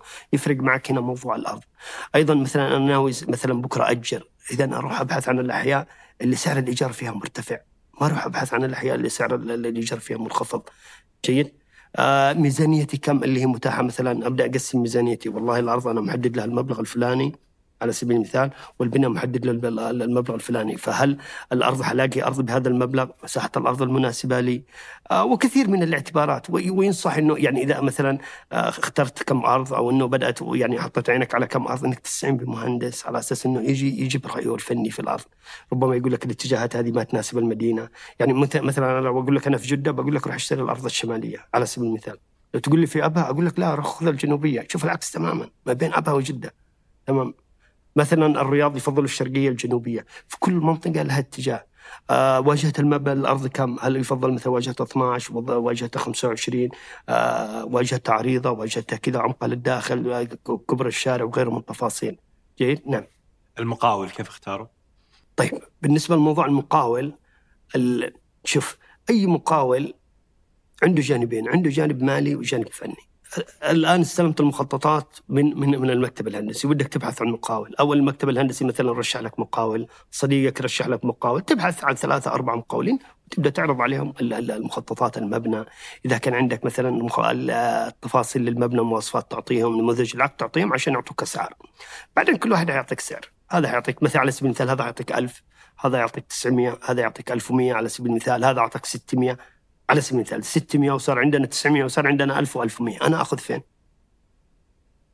600 تأخذ 600 الوسط شوف يفترض إنه المكتب الهندسي يعطيك مبدئيا السعر التقريبي المتوقع.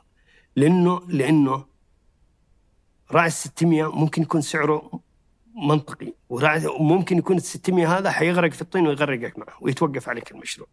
تمام؟ فإذا كان سعره ال- ال- اللي قدره المكتب الهندسي يقول لك لا ال 600 منطقي وهذا الجماعة طب هذا. نتكلم لكل متر يعني إنه 600 اتكلم ريال. أتكلم بشكل عام يعني كرقم بس آه. عشوائي يعني ما ما له علاقة المتر يعني أتكلم برقم عشوائي ما أتكلم عن اسعار الأمتار لأنه ممكن اليوم 600 بكره أقل أكثر بس ممكن حتى نسميها 6 ريال و10 ريال و11 ريال 9 ريال أتكلم بشكل عشوائي يعني بشكل كمثال ف هل الرقم اللي أعطاني هذا المقاول منطقي ولا ما هو منطقي؟ إن كان منطقي مشيت مع المنطقي، ما كان منطقي مشيت معاه بس بمشي في الخطوة الثانية، ما كان منطقي لا أروح للأسعار المنطقية وأخذ مثلا أبو مثلا 900 على سبيل المثال أو 9 ريال نسميه، نقول 9 ريال خلينا نمشي في 9 ريال. أروح أبو 9 ريال. خلصنا الجانب إيش؟ خلصنا الجانب المالي، الجانب المالي يفترض إني آخذ أقل سعر بس يكون السعر منطقي، آخذ أقل سعر بس سعر منطقي. تمام؟ ومش شرط ترى إنه اللي سعره عالي هو الممتاز، لا لا لا لا ما هو شرط، أبد أبد أبد ما هو شرط إنه اللي سعره عالي هو الممتاز. تمام؟ لكن اللي سعره منخفض جدا ما هو واقعي هذا حغرق ويغرقني معه، حيغرق ويغرقني معه. طيب بعدين في جانب فني، الآن خلصت من المقاول واتفقنا على الجانب السعر المالي، الجانب المالي، باقي الجانب الفني. إمكانية المقاول كيف؟ عمالة المقاول كيف؟ الكفاءة يعني الجودة اللي يعمل فيها المقاول كيف؟ فأبدأ إيش أسوي؟ أزور مشاريع أقول له والله يا مقاول ودي أزور مشاريعك. فهمت علي؟ ودي أزور مشاريعك. طلع على مشاريعك إيش أسوي؟ أروح أخذ مهندس تمام ولا لا؟ أروح أخذ مهندس وأروح أنا والمهندس نزور مشاريعه اللي هي قيد التنفيذ اللي جاري تنفيذها. تمام؟ أشوف على سبيل المثال على سبيل المثال أشوف آه، مثلا آه، كيف العمل الحديد، كيف يربطوا الحديد، كيف يثنوا الحديد، كيف يصبوا الخرسانة، كيف القالب الخشبية، كيف كيف التفاصيل هذه التفاصيل اللي مهمة. ليش آخذ معي المهندس؟ لأنه في بعض الجوانب الفنية هذه المهندس له رؤية، رؤية هندسية غير رؤيتي. بعطيك على سبيل المثال يعني موضوع كذا. يعني مرة في الشركة اللي كنت شغال في الجهة اللي كنت شغال فيها كان معهم مشروع وعلى أساس إنهم يبحثوا عن مقاول تمام وقدموا ال- ال- المناقصة والأوراق لمجموعة من المقاولين وكل واحد قدم سعره. فأخترنا أقل ثلاث أسعار على أساس ان نزورهم. فقلت خلاص ودي أزورهم. اتصلت بالمقاول الأول قلت والله فلان ودي أزور مشاريعك. اللي ما عندنا مشاريع المشروع عظم طبعا. هي. اللي دخلوا المشروع عظم. ما عندنا مشاريع عظم. كل مشاريعنا الآن إحنا في مرحلة التشطيب. قلت يا راجل المشروع اللي أنت متقدم له عظم. ودي أشوف مشروع عظم.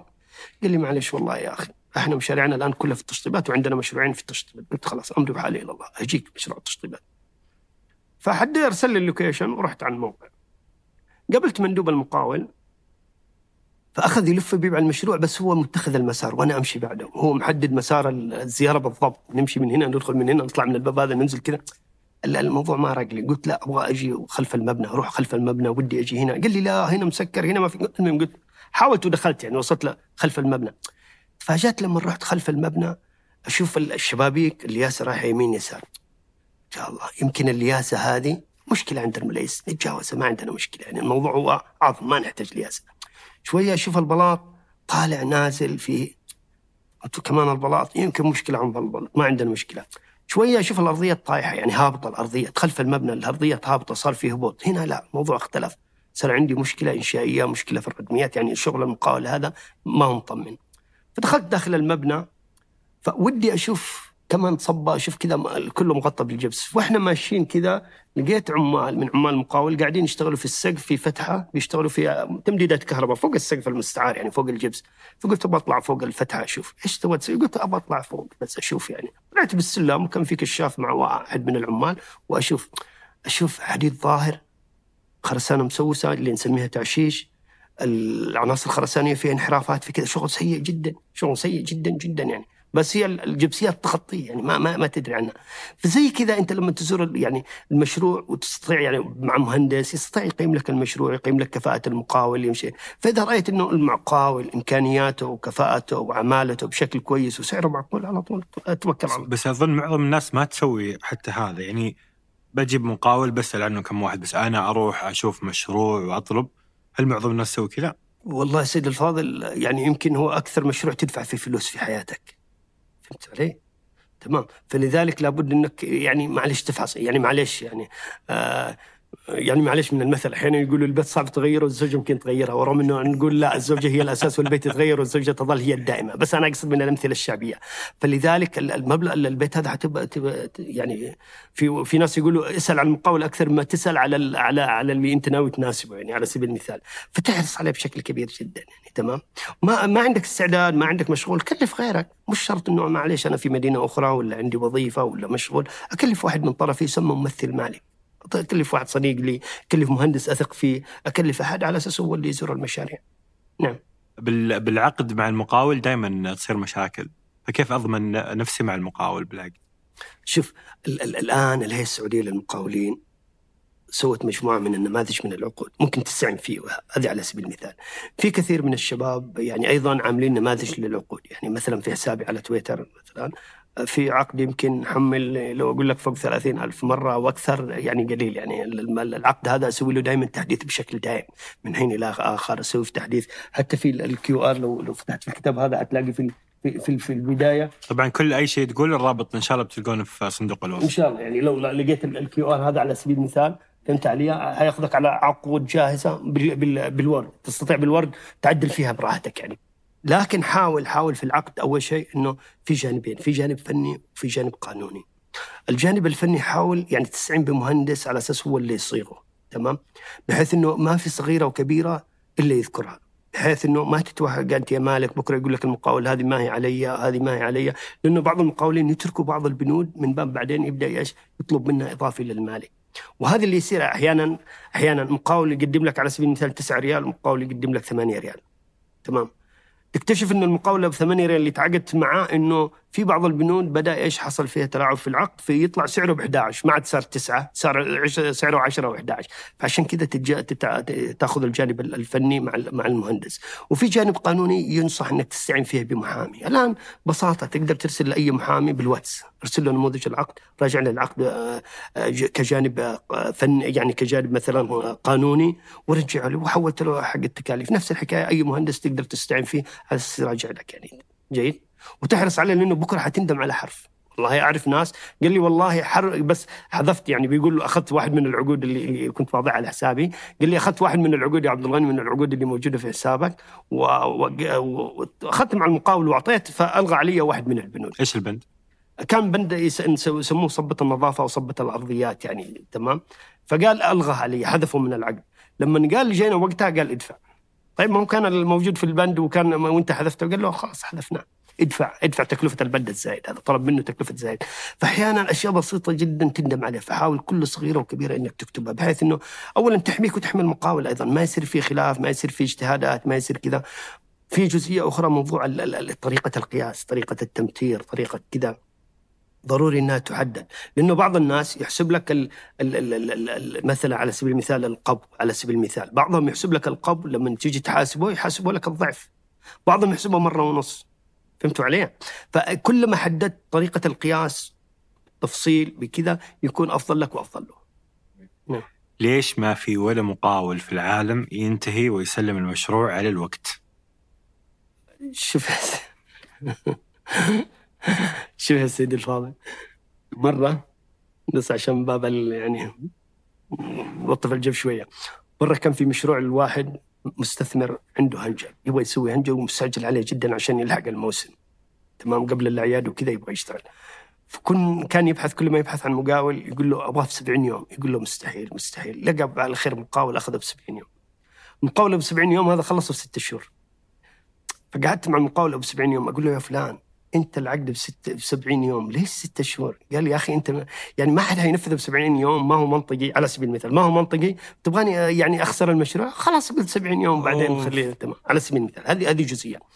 ال- ال- ال- أحيانا ال- ال- ال- التوقيت ما يضع المالك المالك أحيانا يضع التوقيت يكون ما هو طبيعي. يعني قبل مدة مثلا واحد بيقول لي كنا في حوار في تويتر في مساحة في تويتر بيقول أبغى أخصم على المقاول. ليش تخصم؟ قال ال- ال- المقاول عامل عليه غرامة تأخير في العقد إنه يخلص الفيلا في 90 يوم. الآن صار له ستة شهور ما خلص. فيلا ب 90 90 يوم؟ يوم عظم. هي. آه عظم. حتى عظم يعني ما هو أي. منطقي يعني.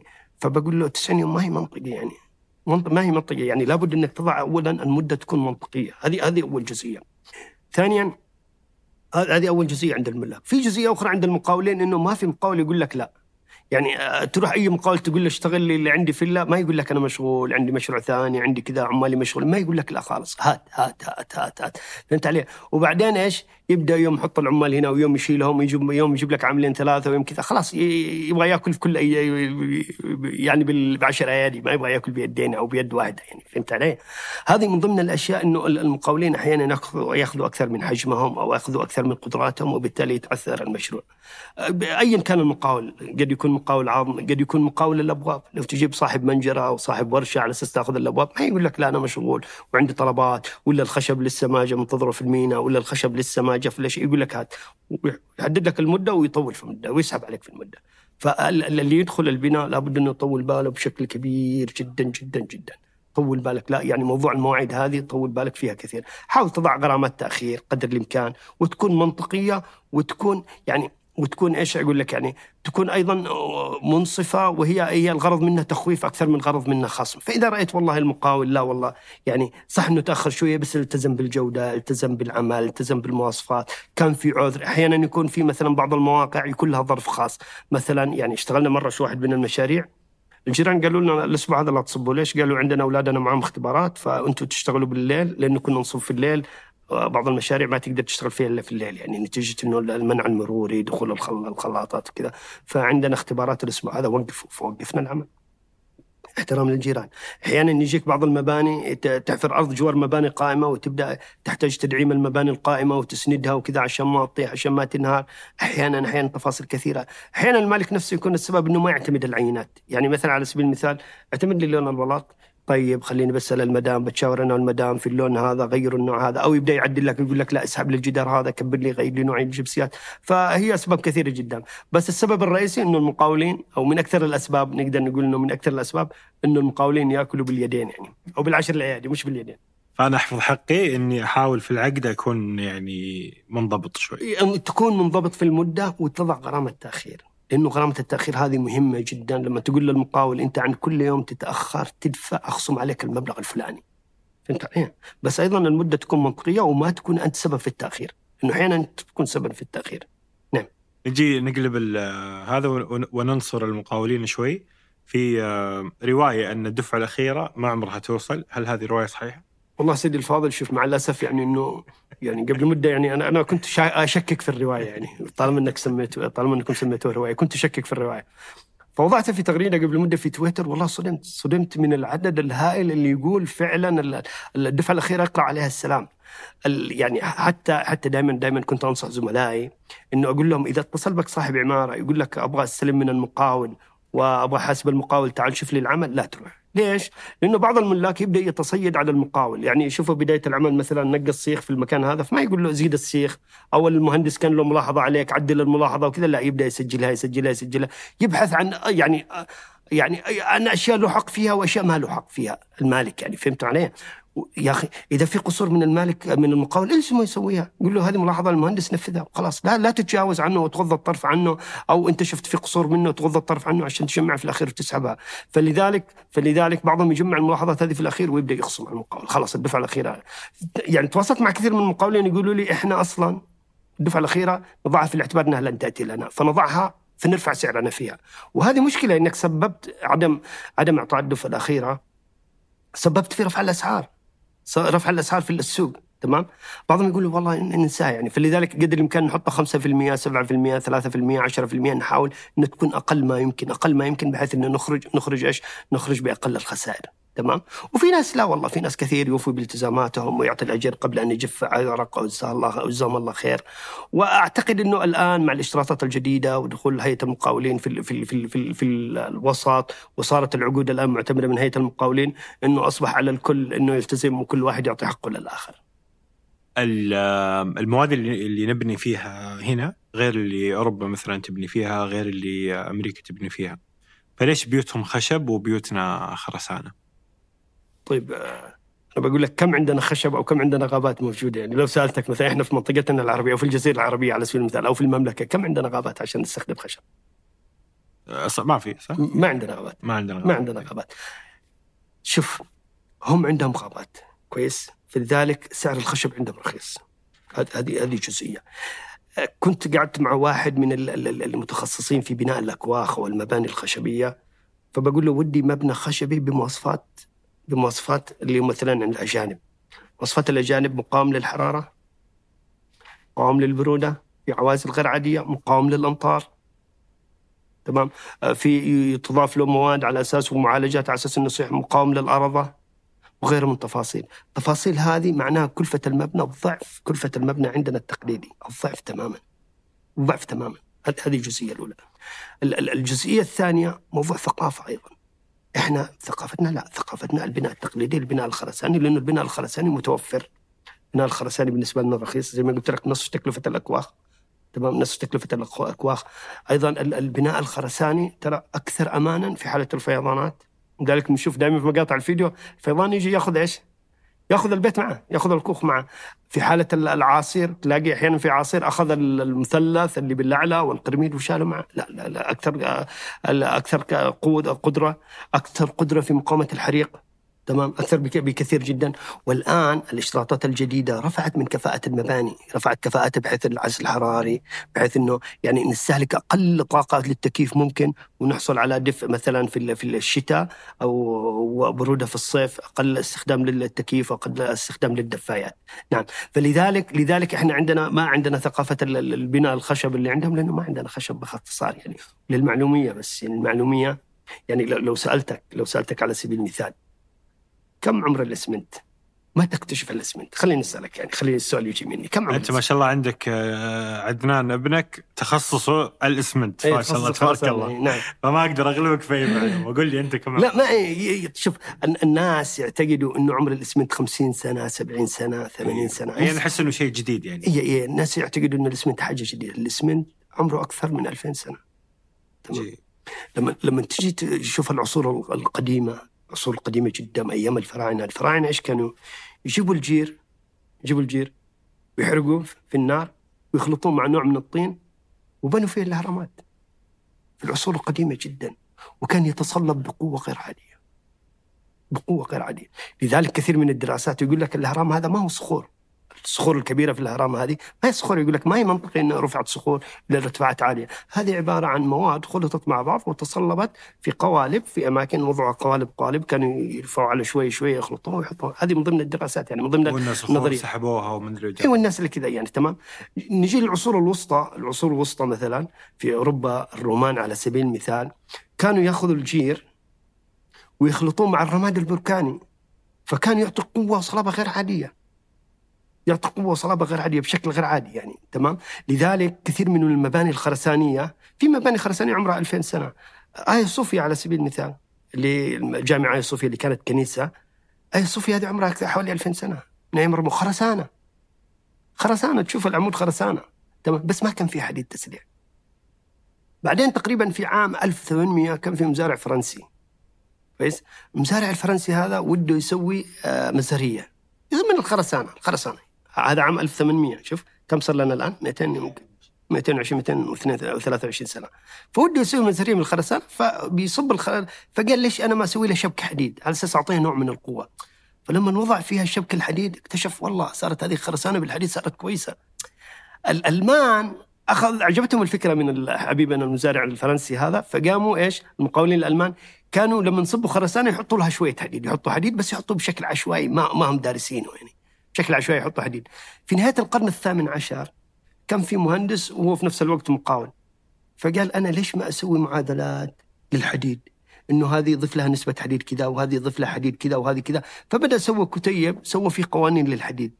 تمام هنا قوانين التسليح خرسانة مسلحة قوانين كذا. ومن هنا انطلق انطلق صار عندنا الخرسانة المسلحة. صارت عند الخرسانة المسلحة. هذه نهاية القرن الثامن عشر. شوف نهاية القرن الثامن عشر بدأت مع الخرسانة المسلحة.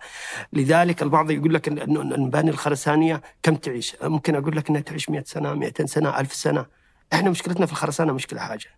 لو لو لو قلت لك أقوى عنصر في المبنى إيش هو؟ خلينا قاعد أسألك يعني جيت أسألك يعني. ما أدري.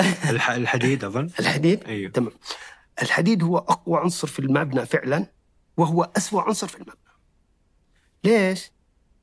الحديد مشكلته الصدى جيد؟ الحديد مشكلته الصدى فإذا استطعت تحافظ على حديد التسليح من الصدى المبنى ممكن يعيش معك ألف سنة ألف سنة ألفين سنة. الخرسانة هذه المباني الخرساني أي مبنى خرساني هنا في جدة في أي مكان في العالم إذا استطعت تمنع الصدى إنه يوصل لحديد التسليح المبنى ممكن يعيش معك 2000 سنة. 1000 سنة 2000 سنة يعني الخرسانه الاسمنت هذه كلها ما ما فيها مشكلة. لذلك عشان كذا بقول لك الخرسانة اليونانية تعيش للأبد. آه 2000 سنة الآن. موجود آه ايا صوفيا صار عمرها 2000 سنة تقريبا أو غيرها من المنشآت الرومانية صار 2000 سنة يعني.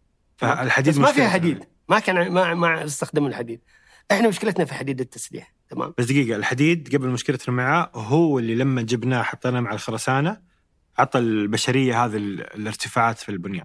اعطاها ارتفاعات وعطفاء صغار. أنت لما تشوف اي صوفيا تشوف العمود قطره العمود يعني كبرة من هنا إلى هناك يعني مترين مترين ونص كذا.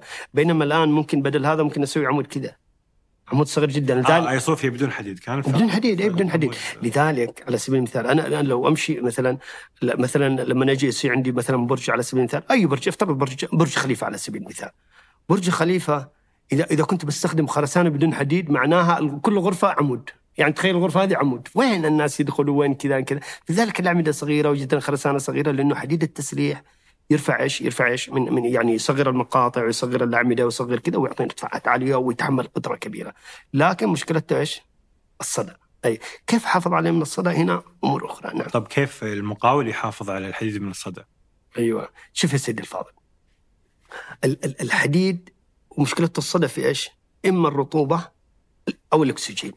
الماء عبارة إيش؟ عن اتش 2 أو صح؟ عبارة عن هيدروجين وأكسجين. اذا عندنا مشكلتنا الأكسجين. والهواء نفس الحكاية عبارة عن أكسجين. فكيف أمنع وصول وصول الماء إلى داخل الحديد؟ فحاول إنه يعني أخلي الحديد بالداخل إحنا نسميه الغطاء الخرساني عشان ما بدي ادخل مصطلحات هندسيه كثيرة. نحاول قدر الإمكان نخلي الحديد بالداخل نبعده كثير من من من من خ... يعني هذا مثلا عندي عمود بدل ما أحط السيخ هنا لا أبعده شوية هنا على سبيل المثال نسميه الغطاء الخرساني. تمام؟ أحاول إيش؟ إنه أعزل الخرسانة أحميها بأستخدم مواد إنه تحميها من الرطوبة لو جت لها الرطوبة أو ملامسه التربة أو كذا أحاول أسوي إضافات للخرسانه بحيث تحسن من خصائصها وتحد يعني تحد تخليها خرسانة كتيمة ما توصل لها الرطوبة ويعني ألتزم بالمواصفات اللي موجودة في الكود يعني باختصار يعني فهمتوا علي؟ وأيضا موضوع الصيانة ترى يعني إحنا مشكلتنا في الصيانة، الصيانة هذه في عندنا يعني قصور فيها كثير جدا. تلاقي أحيانا تمر على مبنى تلاقي الرطوبة جاية خارج بتنخر وفيه نخر يعني وصار لها سنة وسنتين وثلاث ولا حد سائل عنه.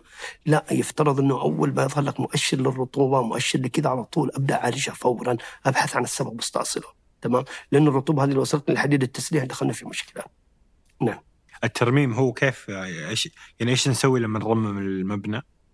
طيب. نروح للأعمدة؟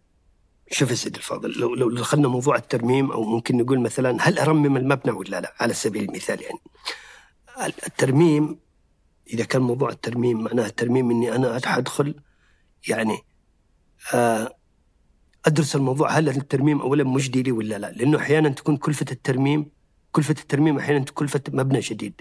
جيد إذا وانت واخذ في الاعتبار إنه المبنى هذا أنا اشتريت مثلا مبنى أو عندي مبنى حرممه ب 1000 ريال ضع في بالك إنك حترممه ب 2000 على طول تلقائيا نضرب في اثنين. إذا مهما كان عندك دراسة إنها تقول لك 1000 ريال ضع نفسك في إنه في 2000 دائما دائما أمثل الترميم. واحد عمره 70 سنة جت فكيت بطنه عشان عنده مشكلة بالبنكرياس تفتح بطنه عشان تعالج البنكرياس والله تلاقي المعدة مضروبة. تلاقي الكلى فيها شوية مشكلة تلاقي الكبد فيها مشكلة. فلذلك الترميم كذا. الترميم تفتح لك باب يعني تفتح عشان تغير الشباك تشيل الشباك تلاقي معك مشكلة جنب الشباك هنا وعندك مشكلة في الماسورة هذه وكذا. فلا بد إنك تدرس الترميم بشكل كثير بشكل ممتاز جدا. هل كلفة الترميم أفضل لي ولا كلفة البناء الجديد لأنه أحيانا كلفة إني أهد المبنى اهد المبنى. وأبني مبنى جديد الحين يكون أقل كلفة. وخاصة إنه الآن في مقاولين متخصصين بالهد يقول لك اعطيني المبنى هد لك بلاش ولا أخذ منك ولا ريال. هد لك المبنى واشيل لك المخلفات واحفر لك الأرض وما أبغى منك ولا ريال. ليش؟ لأنه هو يأخذ مخلفات الحديد ويروح يبيعها. جيد؟ هذه أول جزئية أول شيء موضوع كلفة الترميم. كان كلفة الترميم مجدية ولا لا؟ الجزئية الثانية هل المبنى أصلا مواصفات المبنى اللي موجودة هل هي تناسبني الآن ولا ما تناسبني؟ هل ارتفاعات الأسقف كافية؟ زمان كانت ارتفاعات الأسقف منخفضة تمام. الآن إذا ودي أسوي مثلا تكييف دكت على سبيل المثال مخفي ودي أسوي جبسيات ودي أغير البلاط هل التفاصيل هذه أقدر أسويها ولا المبنى لا والله الارتفاعات منخفضة ما أقدر أغير فيها. هل إذا ودي أسوي تعديل أغير غرفة على غرفة أعدل التقسيم أعدل التشطيب يعني يعدل التقسيم المعماري توزيع الغرف هل هي متاحة ولا ما هي متاحة؟ لأنه أحيانا بعض المباني صعب جدا إنك تعدل فيها وما تتناسب مع احتياجاتنا. الآن الاحتياجاتنا الآن غير قبل 30 سنة غير قبل 40 سنة. هذه أيضا من الأشياء اللي تأخذها. أيضا عائد المبنى. لو إنه الآن المبنى لأنه أحيانا أحيانا المبنى ما المباني ما تهد بسبب إنه عمرها الافتراضي انتهى. أحيانا عمرها الاستثماري انتهى. يعني مبنى على سبيل المثال أجره مثلا على سبيل المثال ب 1000 ريال على سبيل المثال. لو هديته وبنيته من جديد ممكن أجره ب 2500 على سبيل المثال لأنه نتيجة إنه التصميم الجديد صار لا والله مفتوح على بعض البعض صار مسافة كبيرة صار ارتفاع كبير ممكن أجره معرض ممكن أعرض معرض سيارات ممكن كذا مكاتب كذا على حسب يعني تمام؟ في جزئية أخرى أيضا هل حالة المبنى هل حالة المبنى الإنشائية سليم؟ زي ما أنتم ذكرتم أول موضوع الاعمده هل الاعمده قادر يعني هل حتعيش معي كمان 10 سنوات 15 سنة؟ يعني قبل كم يوم عرض علي مشروع اشتراه مسكين يعني اشتراه صاحبه على أساس إنه إيش؟ اشتراه واحد جديد على أساس إنه إيش؟ بيقول لك أنا بدل ما أروح أبني أرض لا خليني أشتري المبنى القديم وأبدأ أرمم فيه. شال الشبابيك وشال الأبواب وشال البلاط وشال كل شيء. يتفاجأ لك الأعمدة منتهية. يبدأ ي... ما أدري كيف كسروا في الأعمدة كذا الحديد منتهي في الأعمدة راح العمود الثاني الأعمدة منتهي هنا حتدخل في تكاليف في معالجة في كذا في تطلع عليك كلفة الصيانة وكلفة المعالجة وكلفة أكثر من كلفة إيش كلفة المبنى الجديد. بالإضافة أنه أحيانا المعالجة ما تعطيك العمر الافتراضي الجديد. تمام ممكن تعطيك عشر سنوات سبع سنوات ثمان سنوات وتحتاج تعيد المعالجة من أول وجديد. فهذه كلها لابد أن تدرس. جميل. في التقنيات الحديثة اللي تبني بيت في يوم وال3 دي والمدري إيش هذه هل تشوف إنها يعني عملية وممكن تغير هذا القطاع؟ شوف يا سيدي الفاضل التقنيات الجديدة يعني آه، أكيد إنه حيجي لها يوم وحتاخذ جزء من السوق. لكن دائما أقول في في في البناء في البناء وخاصة إنه المبنى يعني كما ذكرت سابقا إنه أكثر سلعة تكلف الإنسان في حياته تقريبا يعني تمام؟ فالتقنيه جديدة ما مر عليها عشر سنوات ما شفنا إيجابياتها ما شفنا سلبياتها. شخصيا انصح بعدم المغامرة فيها. جيد. في بعض يعني بعض التقنيات مثلا عندنا مثلا اللي نسميها البريكاست على سبيل المثال أو الخرسانة مسبقه الإيجاد هذه أثبتت كفاءتها. هي عبارة عن خرسانة صبوها في المصنع وجابوها ركبوها في قطع ثابتة وركبوها في الموقع. تمام. هذه أثبتت كفاءتها وكثير من مشاريع الإسكان اللي من 30 سنة و20 سنة و25 سنة وكثير من الجماعات بنيت بها وأثبتت كفاءتها وممتاز هذه واحد من الخيارات. في خيارات أيضا مباني جديدة أنظمة بناء جديدة لكن ما أثبتت إنه مناسبة لبيئتنا، ما هي مناسبة، يعني بعض المباني مثلا بعضهم مثلا يقول لك آه، تقنية مثلا على سبيل المثال الحديد البارد، الحديد البارد مثلا ميزته السرعة ميزته خفيف ميزته يعني خفيف ممكن تضيف فيه دور بخفة ما كذا. آه، إذا أنت مستعجل عندك مشروع قائم كذا في أي مكان ممكن تنفذه بسرعة. لكن المشكلة يعني أنا بيحكي لي واحد من التجار حقه بيقول يا أخي واحد يجي يخبط عليه يقول لي يا أخي اشتري صندقة. يعني المجتمع ما هو يعني صعب يتقبله إنه أنا أجي ساكن في صندق على سبيل المثال. أيضا يقول اذا إذا صار حريق أنا إيش وضعي داخل المبنى هذا بالأخير؟ أنا داخل في مبنى حديد يعني إيش وضع المبنى؟ إيش عرضه الحديد؟ موضوع العزل الصوتي. صح إنهم حسسوا في حسنوا بعض الخصائص بس لا زال لا زال ما هو بالمستوى اللي, ينافس فيه البناء التقليدي. البناء التقليدي التقليدي ميزته العمالة متوفرة ال- الخبرات موجودة خبرات موجودة ال- المرونة فيه. مرونه في التعديل مرونه في التصميم مرونه كذا. يعاب على البناء التقليدي شيء واحد. تقريبا إلى الآن إلى الآن ما قدروا يسيطروا عليه. الوقت. البناء التقليدي مشكله تفرغ ينشف وتحطه مدري إيش. أي. ممكن ياخذ منك سنة ممكن ياخذ منك سنة ونص ممكن ياخذ منك سنتين ممكن. هذا عيب البناء التقليدي. لكن أعتقد أعتقد إنه المواطن ما عنده مشكلة لو أنا أقعد مستأجر في شقة مثلا أو في فيلا أو في قاعد عند الوالد أو الوالدة لمدة سنة ولا ستة شهور إضافية ولا سنة ونص ولا سنتين بحيث في المقابل إني ألاقي بيت يعني يلبي طلباتي حسب التصميم اللي ودي إياه. بكرة لو بعته يثمن. هذه مهمة جدا. لابد انك تأخذ في الاعتبار لما تصمم المبنى أو تبني المبنى إنه بكرة لو فكرت تبيعه إنه على طول يكون يعني يمشي على طول يعني زي الريال يعني. نعم هذه مهمة جدا يعني. وهذه مشكلة ال- ال- ال- الأنظمة الحديثة. كثير من الناس يتجنب شراء مبنى يعني يعد بيعه مثلا إنه يكون من الأنظمة الحديثة يعني. بعض من بعض الأنظمة الحديثة ما هي كلها. نعم. ال- البدائل. الآن كل شيء له بدائل. بدائل الخشب بدائل الرخام الرخام الصناعي الرخام الطبيعي. إيش رأيك في هذا ال- البدائل؟ شوف يا سيدي الفاضل أحيانا يعني بعض البدائل يعني حسنت بعض الخصائص. مثلا على سبيل المثال خلينا نشوف الرخام يعني. الرخام يعاب عليه امتصاصه مثلا لل- للماء وامتصاصه للألوان. يعني لو مثلا لو انكب شاي على رخام نكب مثلا فيمة عصير مثلا عليه وما ما نظفته بسرعة ممكن يمتصه. مثلا بدائل الرخام يعني ربما تميزت في إنها عديمة الامتصاص لكن لا تصل إلى جودة وفخامة الرخام. على سبيل. الخشب نفس الحكاية. صار الآن ظهر بدائل الخشب بحيث إنه مثلا الارضه أو العثه ما تأكل فيها لكن لا تصل إلى فخامة وجمال الخشب. فهي اسمها بدائل كبديل لكن ان تصل إلى الفخامة لا. فاللي عنده فلوس ممكن يأخذ المنتج الأصلي ويأخذ أنواع ذات جودة عالية جدا. بحيث انها تحقق ال- ال- ال- ال- الهدف منها ويتم يعني عمل لها محسنات ومعالجات بشكل معين يكتفي بها.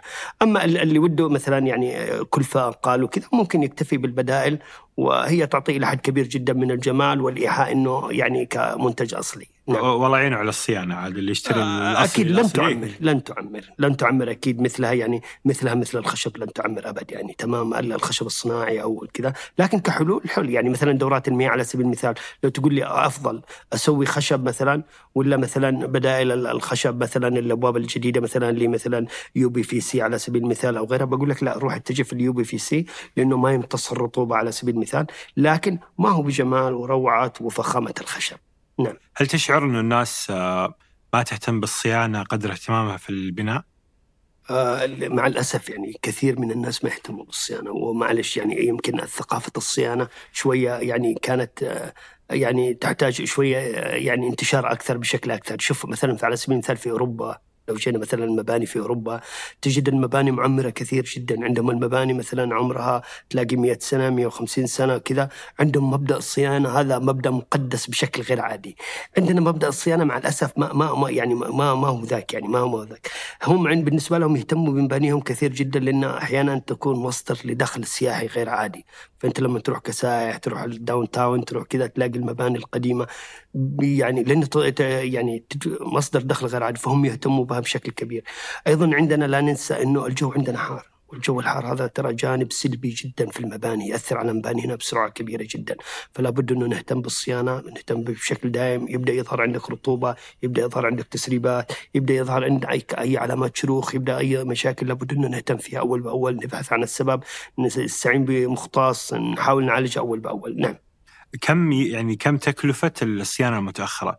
لأنه أحس إني إذا حطيت كل فلوسي وبنيت البيت هذا خلاص ما أبغى أدفع فلوس كل سنة وصيانة، إذا صارت مشكلة بصلحها لما تصير.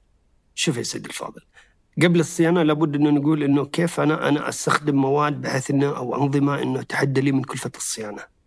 فبحيث إني أستخدم مواد ذات جودة عالية هذه واحدة أستخدم مواد ذات جودة عالية أيضا أستخدم عمالة ذات كفاءة عالية تمام أيضا الجزئية الثالثة إنه أحافظ عليها يعني خلينا نأخذ الموضوع بشكل أبسط مثلا على سبيل المثال أنا في مرحلة البناء أعزل دورات المياه، أعزل أرضيات دورات المياه. جيد عشان أعزل دورات المياه أرض أرضيات دورات المياه، أول شيء لابد أن نستخدم مواد ذات جودة عالية في العزل. اشتريت مواد ذات جودة عالية. الأعمال اللي حتنفذ العازل لابد انه تعز تنفذه تكون أيضا كفاءتها في التنفيذ جيده ممتازة. استخدمت عمالة استعنت بعماله كفاءه. الحاجة الثالثة أني أحافظ على العزل، مش هم يخلصوا العزل يجي المبلط يخرم العازل. فهمت علي؟ أو يجي السباك مثلا يركب مواصيل ويخرم العازل.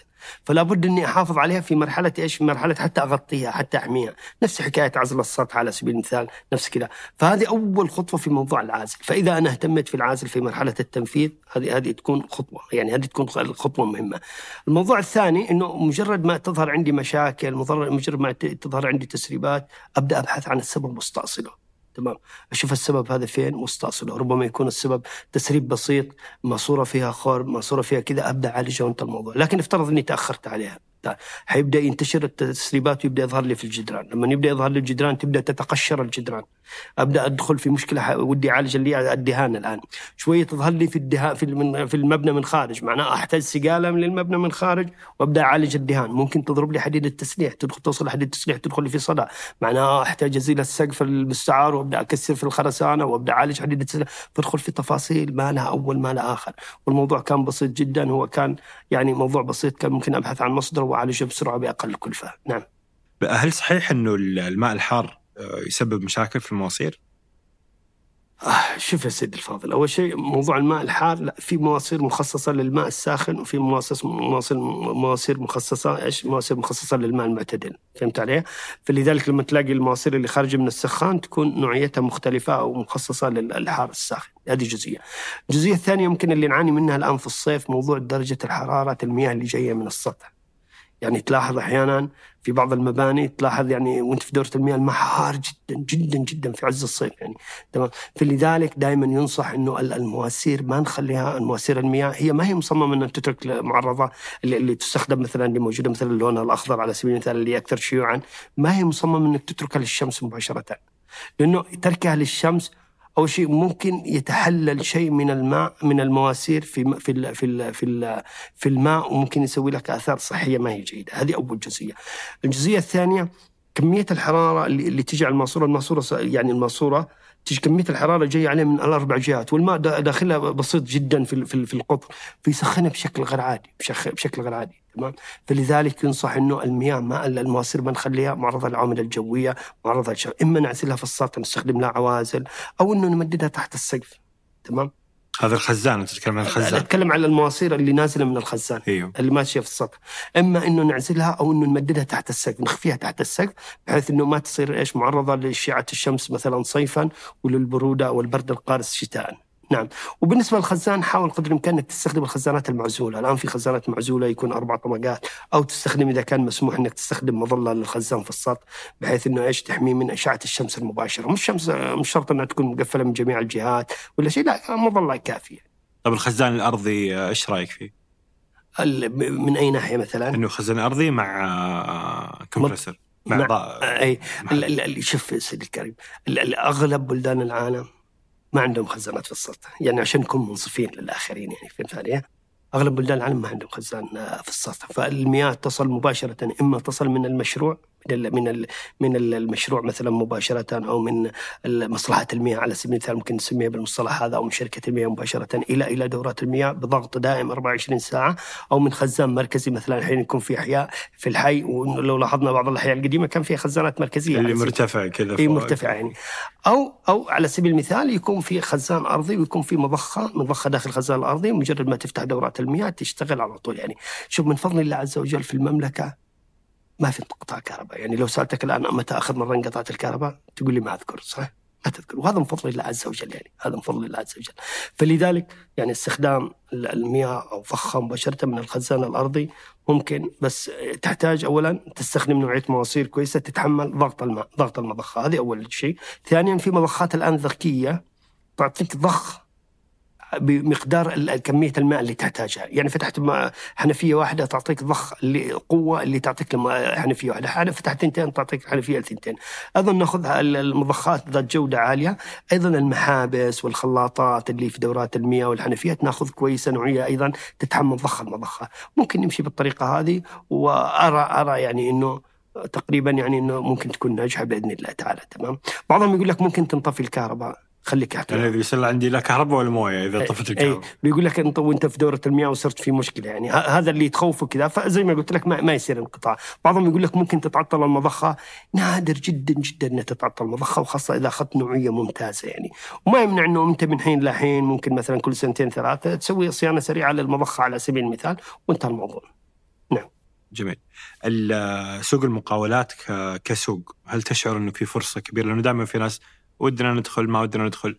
فكيف تقييمك لسوق المقاولات وفرص الدخول فيه؟ شوف يا سيد الفاضل يعني سوق المقاولات سلاح ذو حدين يعني. ممكن يرفعك فوق ممكن يطرحك أرض يعني. جيد. فلذلك اللي وده يدخل سوق المقاولات يدخل بحذر شديد بحذر شديد جدا. فعشان كذا أي شخص يدخل سوق المقاولات أقول له لا تدخل على طول. ابحث عن عمل أو اشتغل في شركة أو اشتغل في كذا شركة متخصصة في المقاولات اكسب المهنة منهم.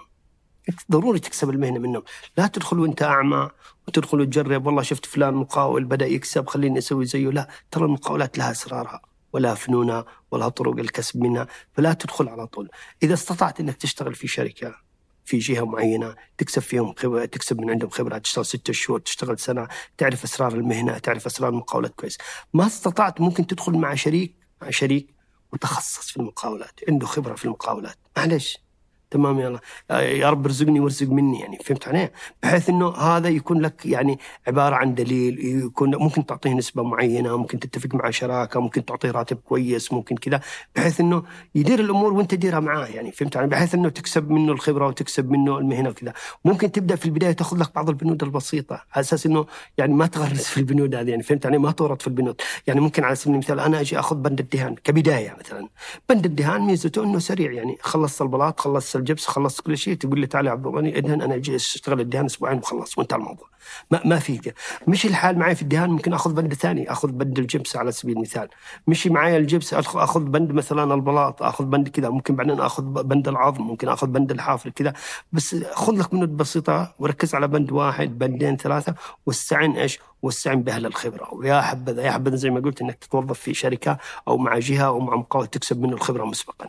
آه، طلاب الهندسة المدنية. لك رسالة لهم. آه، من أكثر الأسئلة اللي, اللي اللي تجيني اللي يقول لي أنا خريج أو أنا على وشك التخرج إيش أسوي؟ تمام.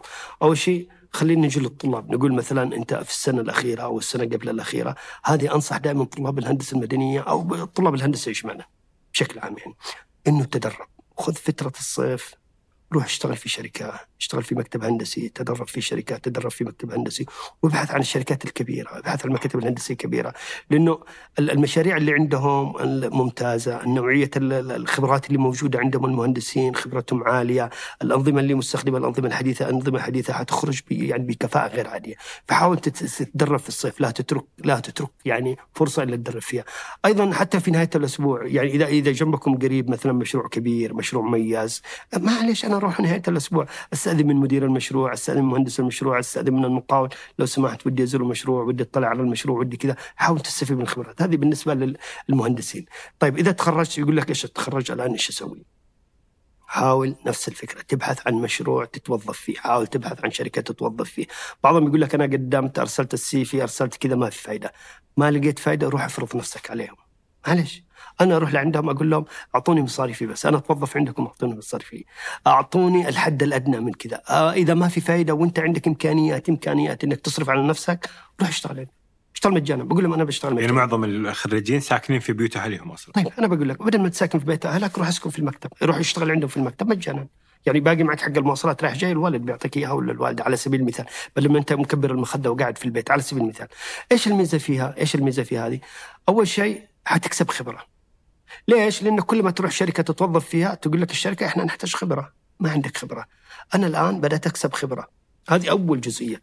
ثاني شيء إذا إذا, إذا وكما ذكرت است- استدليت بالمثل اللي قاله المهندس عبد الرحمن الضالع اللي هو مدير معهد ال- الخضير في العماره التشييد قال إيش؟ إنه بعض الشهادات شهادة الخبرة بقوة ال- ال- ال- ال- الشهادة الجامعية أو التخرج أو أفضل عند بعض الشركات. فلما أنا أقول لهم أنا بروح أبحث الآن عن وظيفة في شركة ثانية أقول لهم ترى وأنا حاليا شغال في الشركة الفلانية في المشروع الفلاني. فهذا الشيء كويس إني أنا ترى ما أنا مكبر المخدة ونايم في البيت لا أنا عندي خبرة ونشغل المشروع الفلاني والمشروع الفلاني في ميزة وفي كذا. أيضا الشركات الشركات إذا شافتك متميز في عملك اللي أنت رحت عندهم تشتغل بلوشي حيوظفوك.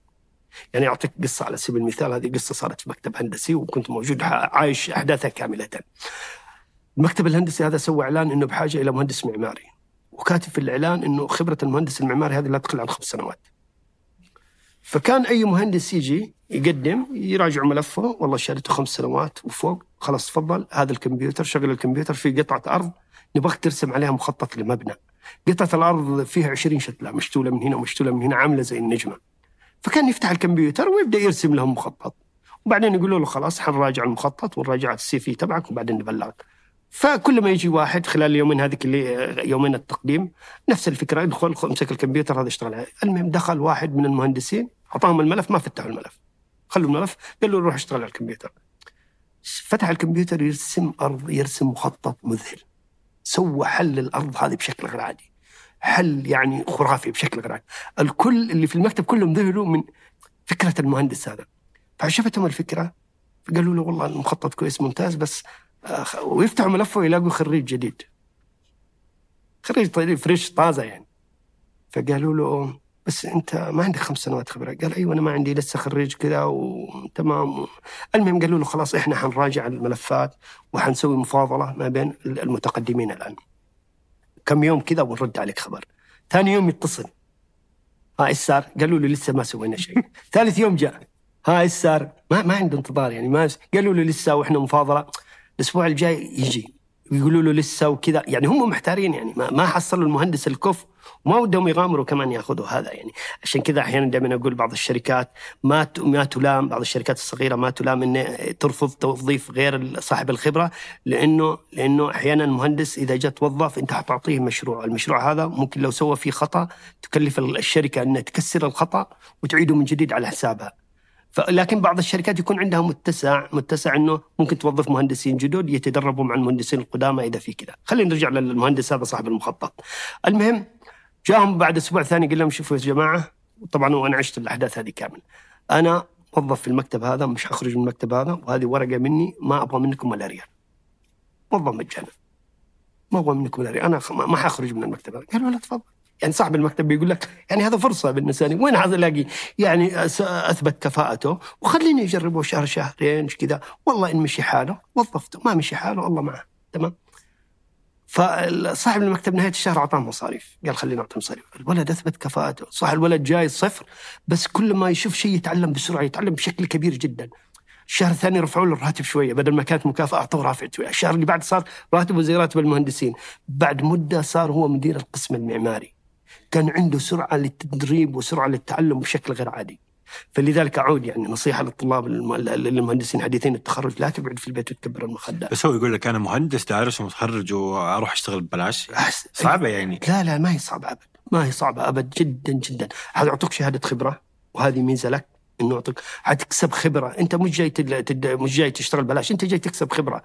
تكسب خبرة حتكسب خبرة بشكل غير عادي يعني. تمام؟ حتى يعني لو, لو قلنا مثلا مهندس حصل فرصتين عمل فرصة عند شركة سين وش- وشركة صاد. إن كانت شركة سين عندها نوعيات آه، مشاريع مميزة ومشاريع نوعية وحتى لو راتبها أقل اقبل فيها. أعطيك على سبيل المثال يعني مثلا قصة يعني موضوع التوظيف. مرة كان في مشروع على بعد تقريبا 150 من أقرب شركة خرسانة. ودهم ينفذوا مشروع على بعد حوالي 150 كيلو متر من أقرب شركة خرسانة، ما في شركة خرسانة. بس في قطار يمر بنفس ال... بنفس ال- المكان اللي حيحطوا فيه المشروع، قطار. فالخرسانة حيجيبوا له الخرسانة الصبه حيجيبوها بالقطار. يعني حاجة جديدة إنهم يجيبوا خرسانة بالقطار. فبيبحثوا عن مهندسين يروحوا المشروع. فكل ما يقولوا للمهندس يا مهندس تروح تشتغل في المشروع؟ قال يا أخي أنت مجنون. أنا أروح 150 كيلو يوميا رايح 150 جاي. ولا تبغاني أروح أسكن هناك في في منطقة المشروع؟ منفى هذه يعني. منطقة نائية ما أروح أسكن فيها يعني ستة شهور ولا سنة. ما, ما عندي استعداد أترك المدينة وأترك أهلي وأنا في الحياة هذه في كذا. إلا واحد من المهندسين قال أنا أروح. فقالوا له أنت مجنون. صاحي. مجنون يعني. تروح على بعد 150 كيلو تتوظف منطقة ناية. قال يا جماعة أنا لو اشتغلت في المشروع هذاك وكسبت خبرة طريقة صب الخرسانة بالقطار وكيف إني أجيب الخرسانة بالقطار من مدينة ثانية وكيف أنزلها وكيف أصب فيها بكرة لو حصلت في أي مشروع عندهم صبة خرسانة في القطار حضع الراتب اللي ودي إياه. أنا حيكون المرشح الأول حكون المرشح الأول للمشروع هذا وحضع الراتب الذي ودي إياه. تمام؟ فهذه فرص دائما أقول لا تبحث عن الراتب يعني لا يكون مقياسك الوحيد الراتب. راتب مهم كلنا تعبنا عشان راتب كلنا درسنا عشان راتب كلنا نبحث عن راتب لكن لا يكون مقياسك الأول والاخير هو الراتب. أيضا شوف نوعية المشاريع اللي موجودة إيش الخبرة اللي حتكسبها إيش الإضافة اللي حتضاف لك. نعم. الله يعطيك العافية. يعني سعدنا بك في تويتر صوتيا ومرئيا وتغريداتيا والكتب. والآن شكرا على حضورك. والله شكرا لك. شرفتنا وانستنا والله يعطيك العافية. يعطيكم العافية. تشرفت بكم. شكرا لكم وشكرا لفريق مربع العظيم. عمل على هذه الحلقة عبد الكريم العدواني في الإعداد في التصوير عبد الرحمن العطاس في التسجيل والهندسة الصوتية يوسف إبراهيم في التحرير عدي عيسى في التلوين عبد المجيد العطاس في الإنتاج أيمن خالد وفي إدارة محتوى التواصل الاجتماعي رفقه الهليس فيعطيهم العافية جميعا وإلى أن نلقاكم الأسبوع المقبل بإذن الله. كونوا بخير. طبعا إحنا بعد الحلقة أحيانا عبد الكريم يسأل بس عبد الكريم للأسف ما قدر يجي اليوم. فهو مرسل لي سؤال. فيقول انهيار صالة الاعراس اللي في برج الإسكندرية آه، هل كان ممكن آه، نشوفه من قبل؟ هل في دلائل الانهيار قبل ما يصير ولا لا؟ طيب السيد الفاضل يعني لو خلينا لو وسعنا الموضوع بشكل شوية إيش أسباب انهيار المباني؟ سواء في البداية أو في الوسط وفي النهاية يعني. أول شيء خلينا في بداية الاشياء يعني أحيانا يكون سبب انهيار المباني على سبيل المثال أو تصدع المباني أحيانا يكون في خطأ تصميمي. على سبيل المثال ممكن بشر بالأخير المهندس هذا يشتغل بشر. يعني مر علي قبل أسبوع مبنى لا زال في مرحلة العظم بدأ فيه تشرخات. لا زال في مرحلة العظم لسه ما بدأوا يشطبوا اتضح إنه في خطأ في في جدول في الجدول الحديد أخطأوا في في في رقم. أثناء ما, ما هم يرسموا المخططات أخطأوا في رقم. يظل بشر يعني فهمت عليه؟ الآن بيسووا معالجات ويسووا تدعيم ويسوي كذا. على سبيل المثال ممكن يكون خطأ تصميمي. ممكن يكون خلال مرحلة التنفيذ خطأ غش في الخرسانة. نقصوا الأسمنت نقصوا في حديد التسليح صغروا الأعمدة صغروا أساسات المبنى يصير في غش في المبنى. أحيانا في مرحلة التنفيذ إيش يصير؟ يصير المالك يقول مثلا على سبيل المثال والله ودي كبر الغرفة هذه اسحب لي العمود خذ العمود هذا يمين خذ العمود يسار يصير يعني صار مرة في مشروع مشروع عظم. بدأت الأسقف تتقوس والمشروع لا زال عظم لسه ما بدأ في التشطيب. قالوا لي والله يا عبد الغني في مشروع أبو فلان وكذا عنده واحد عنده مشروع في عنده تقو... تقعر في الأسقف وعنده كذا. روح شوف إيش المشكلة. والمبنى جديد لسه ما شطبوه فرحت أشوف إيش الموضوع إيش كذا أجيب المخططات اخذت المخططات بدأت أقارن المخططات في الواقع. لما بدأت أقارن المخططات في الواقع اتضح إنه كان في جسر كاميرا كانت مرة وسط الجسر الصاله فالمالك ما عجبته قال والله هذه بتشوه الصاله وحتنزل لي الديكور إذا سويت كذا فبيقول للمقاول إيش رأيك نشيلها؟ قال له المقاول أنا ما عندي مشكلة لسه ما, ما, ما نشيلها من المخطط ما ننفذها يعني. فبيقول المقاول إيش رأيك؟ قال له المقاول أنا ما عندي مشكلة بس روح للمكتب الهندسي خليه يشيلها لك يعني على أساس يعدلها في المخطط. راح المكتب الهندسي قال له المكتب الهندسي لا ما حنشيلها. هذه اللي شلناها خطر. فرجع لعند المقاول يقول له المكتب الهندسي رفض إيش رأيك أشيلها؟ قال له شيلها. بس اكتب لي ورقة إنه أنا معفي يعني أنا المقاول ما علي أي مسؤولية. فكتب المالك للمقاول إنه قم بإزالة الجسر هذا الساقط وأنت يعني غير مسؤول عن أي مسؤولية. يعني تمام. لأني سمعت من المقاول وسمعت من المالك يعني فهمتوا عليه فاللي صار شالوها شال يعني بدل ما كانت نازلة في السقف ألغوها يعني.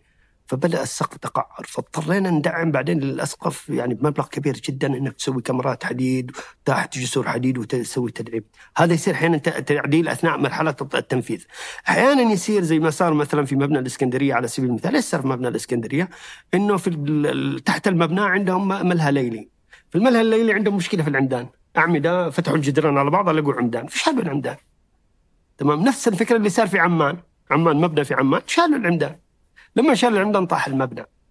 فأحيانا يعني أحيانا يكون مستأجر تجيب مستأجر تأجر المبنى وتسلمه المبنى يفك لك شيء مثلا خاصة إذا كانت الدور الأرضي محلات تجارية أو كذا. ما تدري لو سوى لك مصيبة شال لك العمود طاح المبنى.